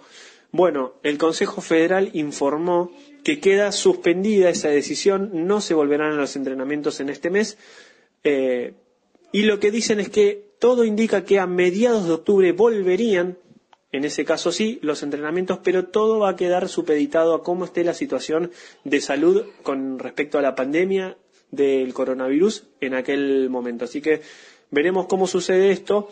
Eh, por el momento esto es todo con respecto al fútbol amateur. Dami, te saludo a vos y a todos los compañeros. Ahí pasaba Seba Morzone con lo más importante de la Liga Amateur Platense. Nos metemos en Racing, en Independiente y en San Lorenzo. Chicho, ¿estás ahí? Sí, ¿cómo están? ¿Cómo andan? Espero que se encuentren muy bien. Hablemos un poco de Independiente que anda buscando arquero. Esta semana el nombre que sonaba muy fuerte era el del colombiano Álvaro Montero Independiente rápidamente eh, inició una negociación, una oferta que fue de un millón y medio de dólares por el 70% del pase del futbolista. El club de Colombia rápidamente la rechazó, le dijo que era insuficiente eh, lo que había ofertado Independiente. Los otros dos nombres que suenan, si no se puede llegar a dar esta incorporación del colombiano, son el del uruguayo Sebastián Sosa, que actualmente está jugando en el Mazatlán, que ya le comunicó a la dirigencia de Independiente que no tiene problemas de venir a jugar a Argentina y le encantaría jugar en el rojo. El otro nombre es el de Marcos Díaz, que viene de quedar libre en Boca. Independiente esta semana denunció ante FIFA al Huesca de España porque incorporó a Gastón Silva. Y recordemos que Gastón Silva se fue mal de Independiente y se fue como jugador libre, pero le debe, supuestamente, le debe plata al club de, Avellaneda, así que Independiente lo demandó eh, al club español ante la FIFA y le pide 8 millones de dólares y que no puedan incorporar por dos mercados de pase. Lo último de Independiente, el Olimpia de Colombia ofreció un millón de dólares por Martín Campaña. El club rechazó su oferta porque piden dos millones de dólares por, por el arquero. nos cambiamos de vereda, vamos a hablar un poco de Racing, que ya se está preparando para jugar el partido eh, contra Nacional de Uruguay por Copa Libertadores, que es este 17 de septiembre a las 17 horas en el cilindro de Avellaneda. Racing eh, está tratando de recuperar a dos figuras que tiene, a Licha López y al paraguayo Rojas, porque están lesionados, tienen una distensión en el recto anterior de la pierna izquierda, eh, están viendo a ver si pueden llegar al partido contra Nacional, que, que sería lo más probable. Por último, San Lorenzo, que ya tiene fecha programada para volver a jugar en Ciudad Deportiva, el 10 de septiembre, porque se, estos, desde que arrancó nuevamente los entrenamientos en el fútbol argentino, San Lorenzo se estaba entrenando en, el predio de seis, así que seguramente el 10 de septiembre pueda volver a entrenarse en su casa. Recordemos que San Lorenzo tiene programados tres amistosos para el mes de septiembre. El 12 se estaría enfrentando a Argentinos Juniors, el 16 a Gimnasia de la Plata y el 19 a Banfield. Por último, eh, en esta semana seguramente esté llegando una oferta de Las Palmas de España por el delantero Ezequiel Ceruti. Ezequiel Ceruti que no es tenido en cuenta por Mariano Soso, así que seguramente vaya a préstamo por un año y con una opción de compra obligatoria. Hasta ahí toda la información de San Lorenzo, Racing e Independiente. Un saludo para todos. Chao. Último ratito de este sábado por la noche, de esta trasnoche de domingo de Universidad Deportiva Semanal. ¿Qué nos va quedando después de hablar de Messi, de River, de Boca, de gimnasia, de estudiantes, de los grandes de la Argentina, de tenis, de básquetbol, del ascenso de la zona, de la liga? Esperando la semblanza de Perfumán, después del momento literario, de la charla con Matías Aldívar ¿Qué nos queda para la semana, Turco, Juli? Te estás olvidando de algo importante que pasó una semana que quizás lo querés pasar por alto, pero yo lo voy a decir. Hicimos una encuesta en nuestras redes sociales, en Instagram y en Twitter, porque nuestro conductor dice septiembre y no septiembre, eh, y perdiste por goleadas. Sí, perdí por goleadas, es cierto, pero hoy a la tarde yo siempre les recomiendo, y, tiene que ver un poco con esto, el escuchando y también que tengamos una pieza literaria que, va teniendo invitado, pero siempre que hacemos con Arteca, bueno, ustedes han leído, ha leído Maurito Maliano, ha leído Nachito, eh, Nachito con nosotros, Toseli, Rubén, bueno, muchísimos, pero, pero tiene que ver, tiene que ver con la admiración que tengo con, con la figura radiofónica de Alejandro Apo, y hoy me enganché con todo con afecto, que está todos los sábados Radiofónicamente hablando no tiene contra, todo con afecto. El sábado por la tarde es un sello en Radio Nacional, Radio Nacional de Buenos Aires y las 49 en todo el país, que, que lo escuché Alejandro Apo y, que dijo en este mes de septiembre, dice septiembre Alejandro Apo, así que si Apo dice septiembre, mucho más lo que sigue diciendo, ¿eh? quiero, quiero contarles que mucho más. Bueno, no quedan, no quedan tantos, tantos días de septiembre, ¿eh? creo que la Real Academia Española habilita octubre también, sin la C. No, no sé, sí que sé que, que habilita en septiembre, no sé si el, el octubre, no, no, sin la C. Igual no nos importa la Real Academia Española. No, no, eh, está bueno, está bueno que vos lo digas porque a la Real Academia Española le molesta mucho el lenguaje inclusivo, Juli. Estaría bien que ustedes se pongan de acuerdo y que con el todas nos incluyan a nosotros, porque claro, claro, a partir a partir de ahora no es todos los alumnos con toda la Claro, por eso. Yo no lo. A, mí me cuesta todavía. Ah, está bueno igual encontrar un término intermedio, o cuando se escribe se puede poner una X, se puede poner una E, eh, se puede usar el todos y todas. Eh, quizás en el lenguaje oral es más difícil, por eso la E es más fácil de pronunciar y de decir. Pero bueno, la Real Academia Española no le gusta. No sabía, no sé si está permitido el octubre que dijiste, pero bueno, eh, si lo querés incorporar a tu vocabulario, vamos a tener que acostumbrarnos, avisarnos con tiempo. Hasta ahí, hasta ahí no voy.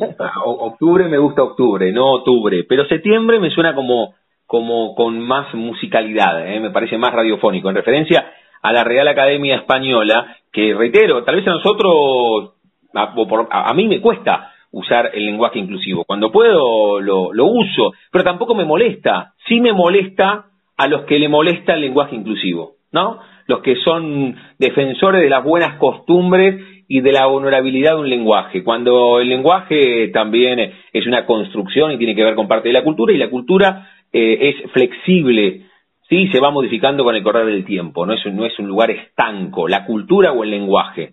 También el lenguaje se va modificando. Entonces, los que son contra contra el lenguaje inclusivo son contra mío. ¿eh? Vos sos contra mío, como le dijo alguna vez Coco Basile a Romaniuch. Vos sos contra mío. Bueno, nos vamos, nos vamos, nos vamos. Octavo capítulo que está culminando de Universidad Deportiva Semanal, aquí desde el comienzo con Turco Madronial, con Juli Sampaoli, pero los compañeros de siempre, también agradecerle a Juli Álvarez que le pone play ahí a la consola y que nos banca hasta esta hora, a Juancito de Vega, que edita el cuento, a Marito Arteca, que siempre lee con nosotros, y a nuestras voces, las de siempre, que los nombramos en cada uno de los programas, al Gorrión Bianchi, a Marianito Crespo, a Juli Hernán, a Chicho Finocchio, a Vero Córdoba, a Carlita Mileo, a Juan Santiago Camaño, a Juan Yamicuzzi, Cevita Morzone, el profe Andrés Barraza González, Álvaro Mataruco, bueno, Quito Rómulo, Armandito de Gaudencio, el Laucha Weise, bueno, toda la banda, toda la banda Universidad Deportiva que está ahí expectante para saber también cuándo vuelve la actividad deportiva. Me parece que el fútbol, no, no, lo profundizamos demasiado, pero lo contamos con esto de los picos, me parece que al fútbol argentino le falta un poco más para volver. Algunos, los más optimistas, esperaban que se diese en la última semana de septiembre o la primera de octubre. A mí me parece que habrá que esperar un poco más porque ya algunos dirigentes marcan lo mismo, mucho más con el expediente Boca, ¿no? Que tuvo tantos contagiados. Nos vamos, en este formato nos reencontraremos el próximo sábado por la noche o en el comienzo del domingo a la una de la mañana con Juli, con el turco. Mañana los invito en la medianoche del domingo que tenemos un gran La Frontera en el aire de universidad, unas muy lindas charlas que tuve con Arturo Puig y con Ana Costa. Y el lunes ya comenzamos otra vez la semana con la trasnoche de Radio Universidad ahí con Marito Arteca y con Ezequiel Lasta. Que tengan la mejor de las semanas y a seguir cuidándonos, ¿eh? porque estamos en el pico de contagio, no solamente en el AMBA, sino que se ha otra vez desperdigado el virus a lo ancho y a lo largo del país y por supuesto también teniendo referencia que el virus está, está en nuestro continente, está en este lugar, así que a seguir cuidándonos. Que la pasen bien.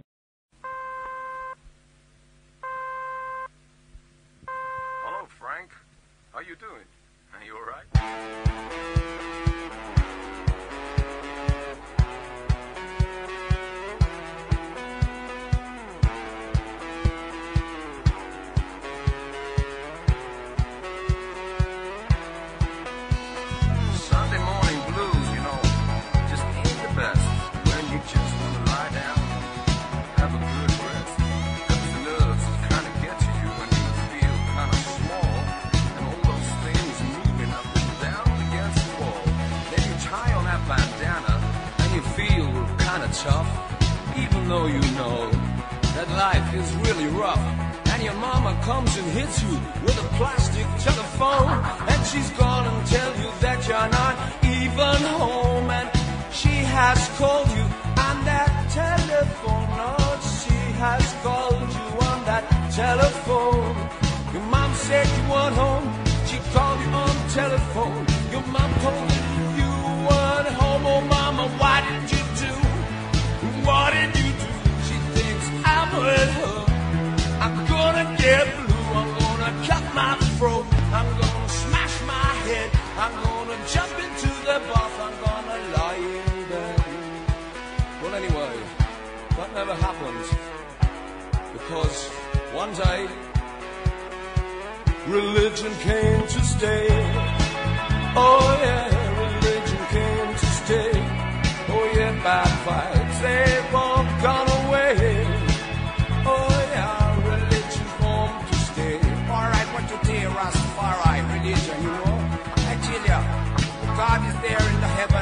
after you. And that's what they say. Well, I'm telling you from the the United States of America that God and Christ are in your body and they're living through you.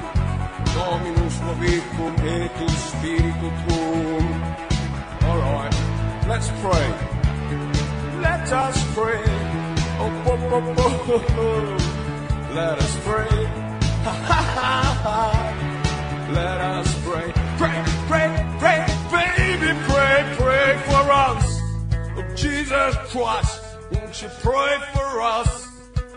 Oh, won't you pray for us? I think we're there. Oh no, maybe not. Doesn't matter. Keep on. Well, you know, these songs get kind of long especially when they call me on the telephone recently. Well, I've been thinking about things, but I forgot what I thought. So I think I just go on sing this. Oh baby, stand by me. Oh no, no, no woman, no cry. Oh no. La rubia estará.